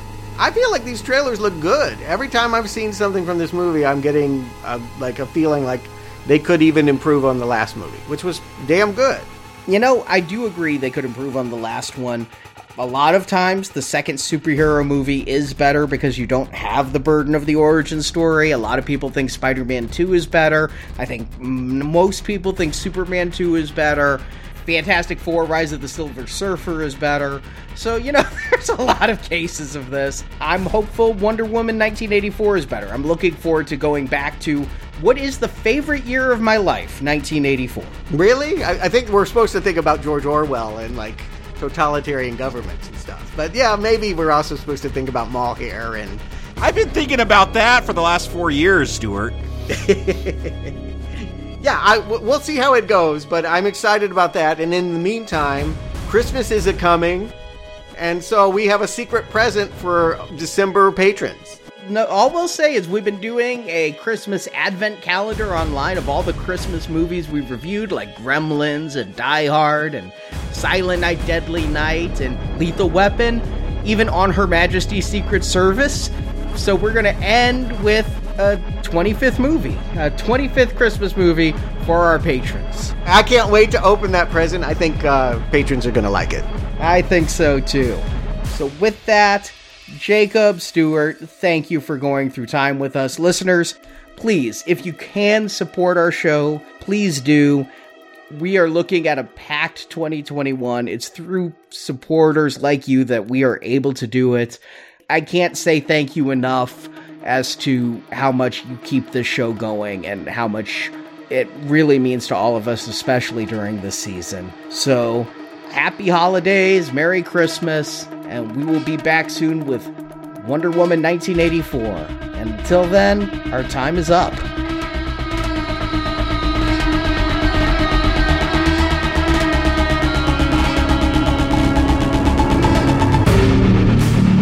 Me, I think this is the end of a beautiful friendship.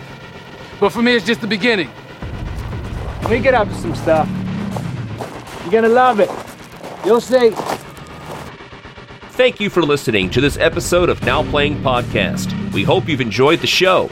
Anything that goes into the record speaks directly to the future.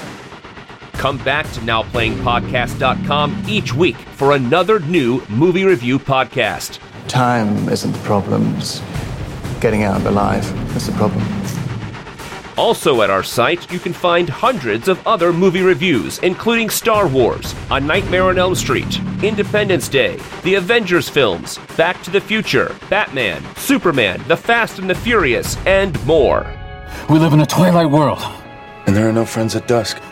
Now Playing Podcast is a show without any sponsors or ads. We rely on support from listeners like you to keep Now Playing operating.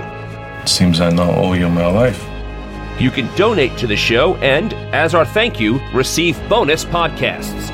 Over 150 bonus movie reviews are available to choose from on the Now Playing Podbean page, including Alien, Night of the Living Dead, Jurassic Park, Ghostbusters, Indiana Jones, Lord of the Rings, Psycho, Troll, and more. The filthy business that put those clothes on your back and our boy in his school. Find a full list of available bonus shows at nowplayingpodcast.com forward slash donate. But in this world where someone is claiming to be a billionaire, Brooks Brothers won't cut it. I'm assuming I'm on a budget. You can also join the Now Playing Patron campaign through our Podbean site. Patrons of $10 or more get a new exclusive movie review every month, plus even more perks, including one where you can pick a movie for our hosts to review. Our clients use us because we have no priorities above their property. Find the details on our website. We're going in. You might as well help us. You can help us out by leaving us a five star review on Stitcher, Podbean, iTunes, or your other podcast store of choice. I need your word. What good is someone's word in our line of business? You can follow Now Playing on Facebook and Twitter, where we post announcements of new episodes and where the hosts post movie mini reviews. Links to our social media pages are available on our homepage. I'm moving backwards. It's the ball I have to follow. Now Playing Podcast is produced by Arnie Carvalho. I think you guys what he wants. Not always, apparently. Associate produced by Jason Latham. Logic build. Now Playing is edited by Arnie. That's the one with the real power to change the world. Now Playing credits read by Brock. Somebody talked. Who was it? Was it you? The opinions expressed on Now Playing are those of the individual hosts and may not reflect the opinion of Venganza Media Incorporated. Lying is standard operating procedure. Venganza Media Incorporated is not affiliated with the motion pictures reviewed or otherwise referred to herein. Is your head hurt yet? Yes. All movie clips and music included in this podcast are the intellectual property of the respective copyright holders. They are included here for the purpose of review and no infringement is intended. We are being attacked by the future. Now Playing Podcast is an exclusive trademark of Venganza Media Incorporated. Now Playing is a Venganza Media production, copyright 2020, and no part of this show may be reproduced, repurposed, or redistributed without the written permission of Venganza Media Incorporated. All rights reserved. I'll see you at the beginning, friend.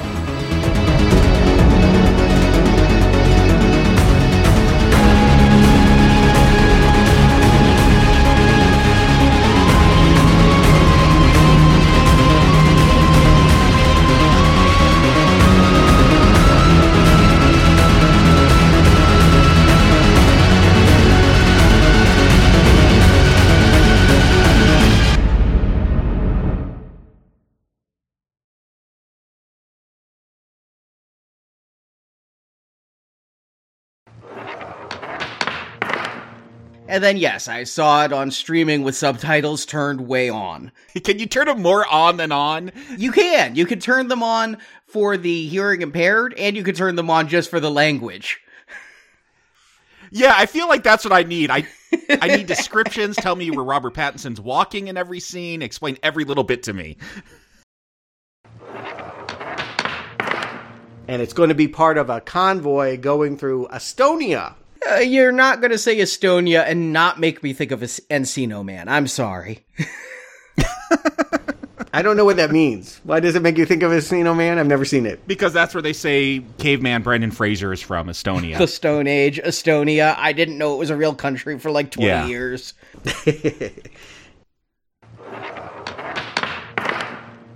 like Eraserhead, Cats. These are films that like plots are not the primary thing, but I still get something out of them. Even the first time I watched it and I didn't fully understand and everything, it made me want to go back and watch it again. And, and You're saying this movie's worse than Cats? Yeah, I'm confused. this one, Uh, no, I'm saying I enjoy Cats more than this because that film. Well, We'll review it someday. God, let's do it next week, boy. You Please, can we?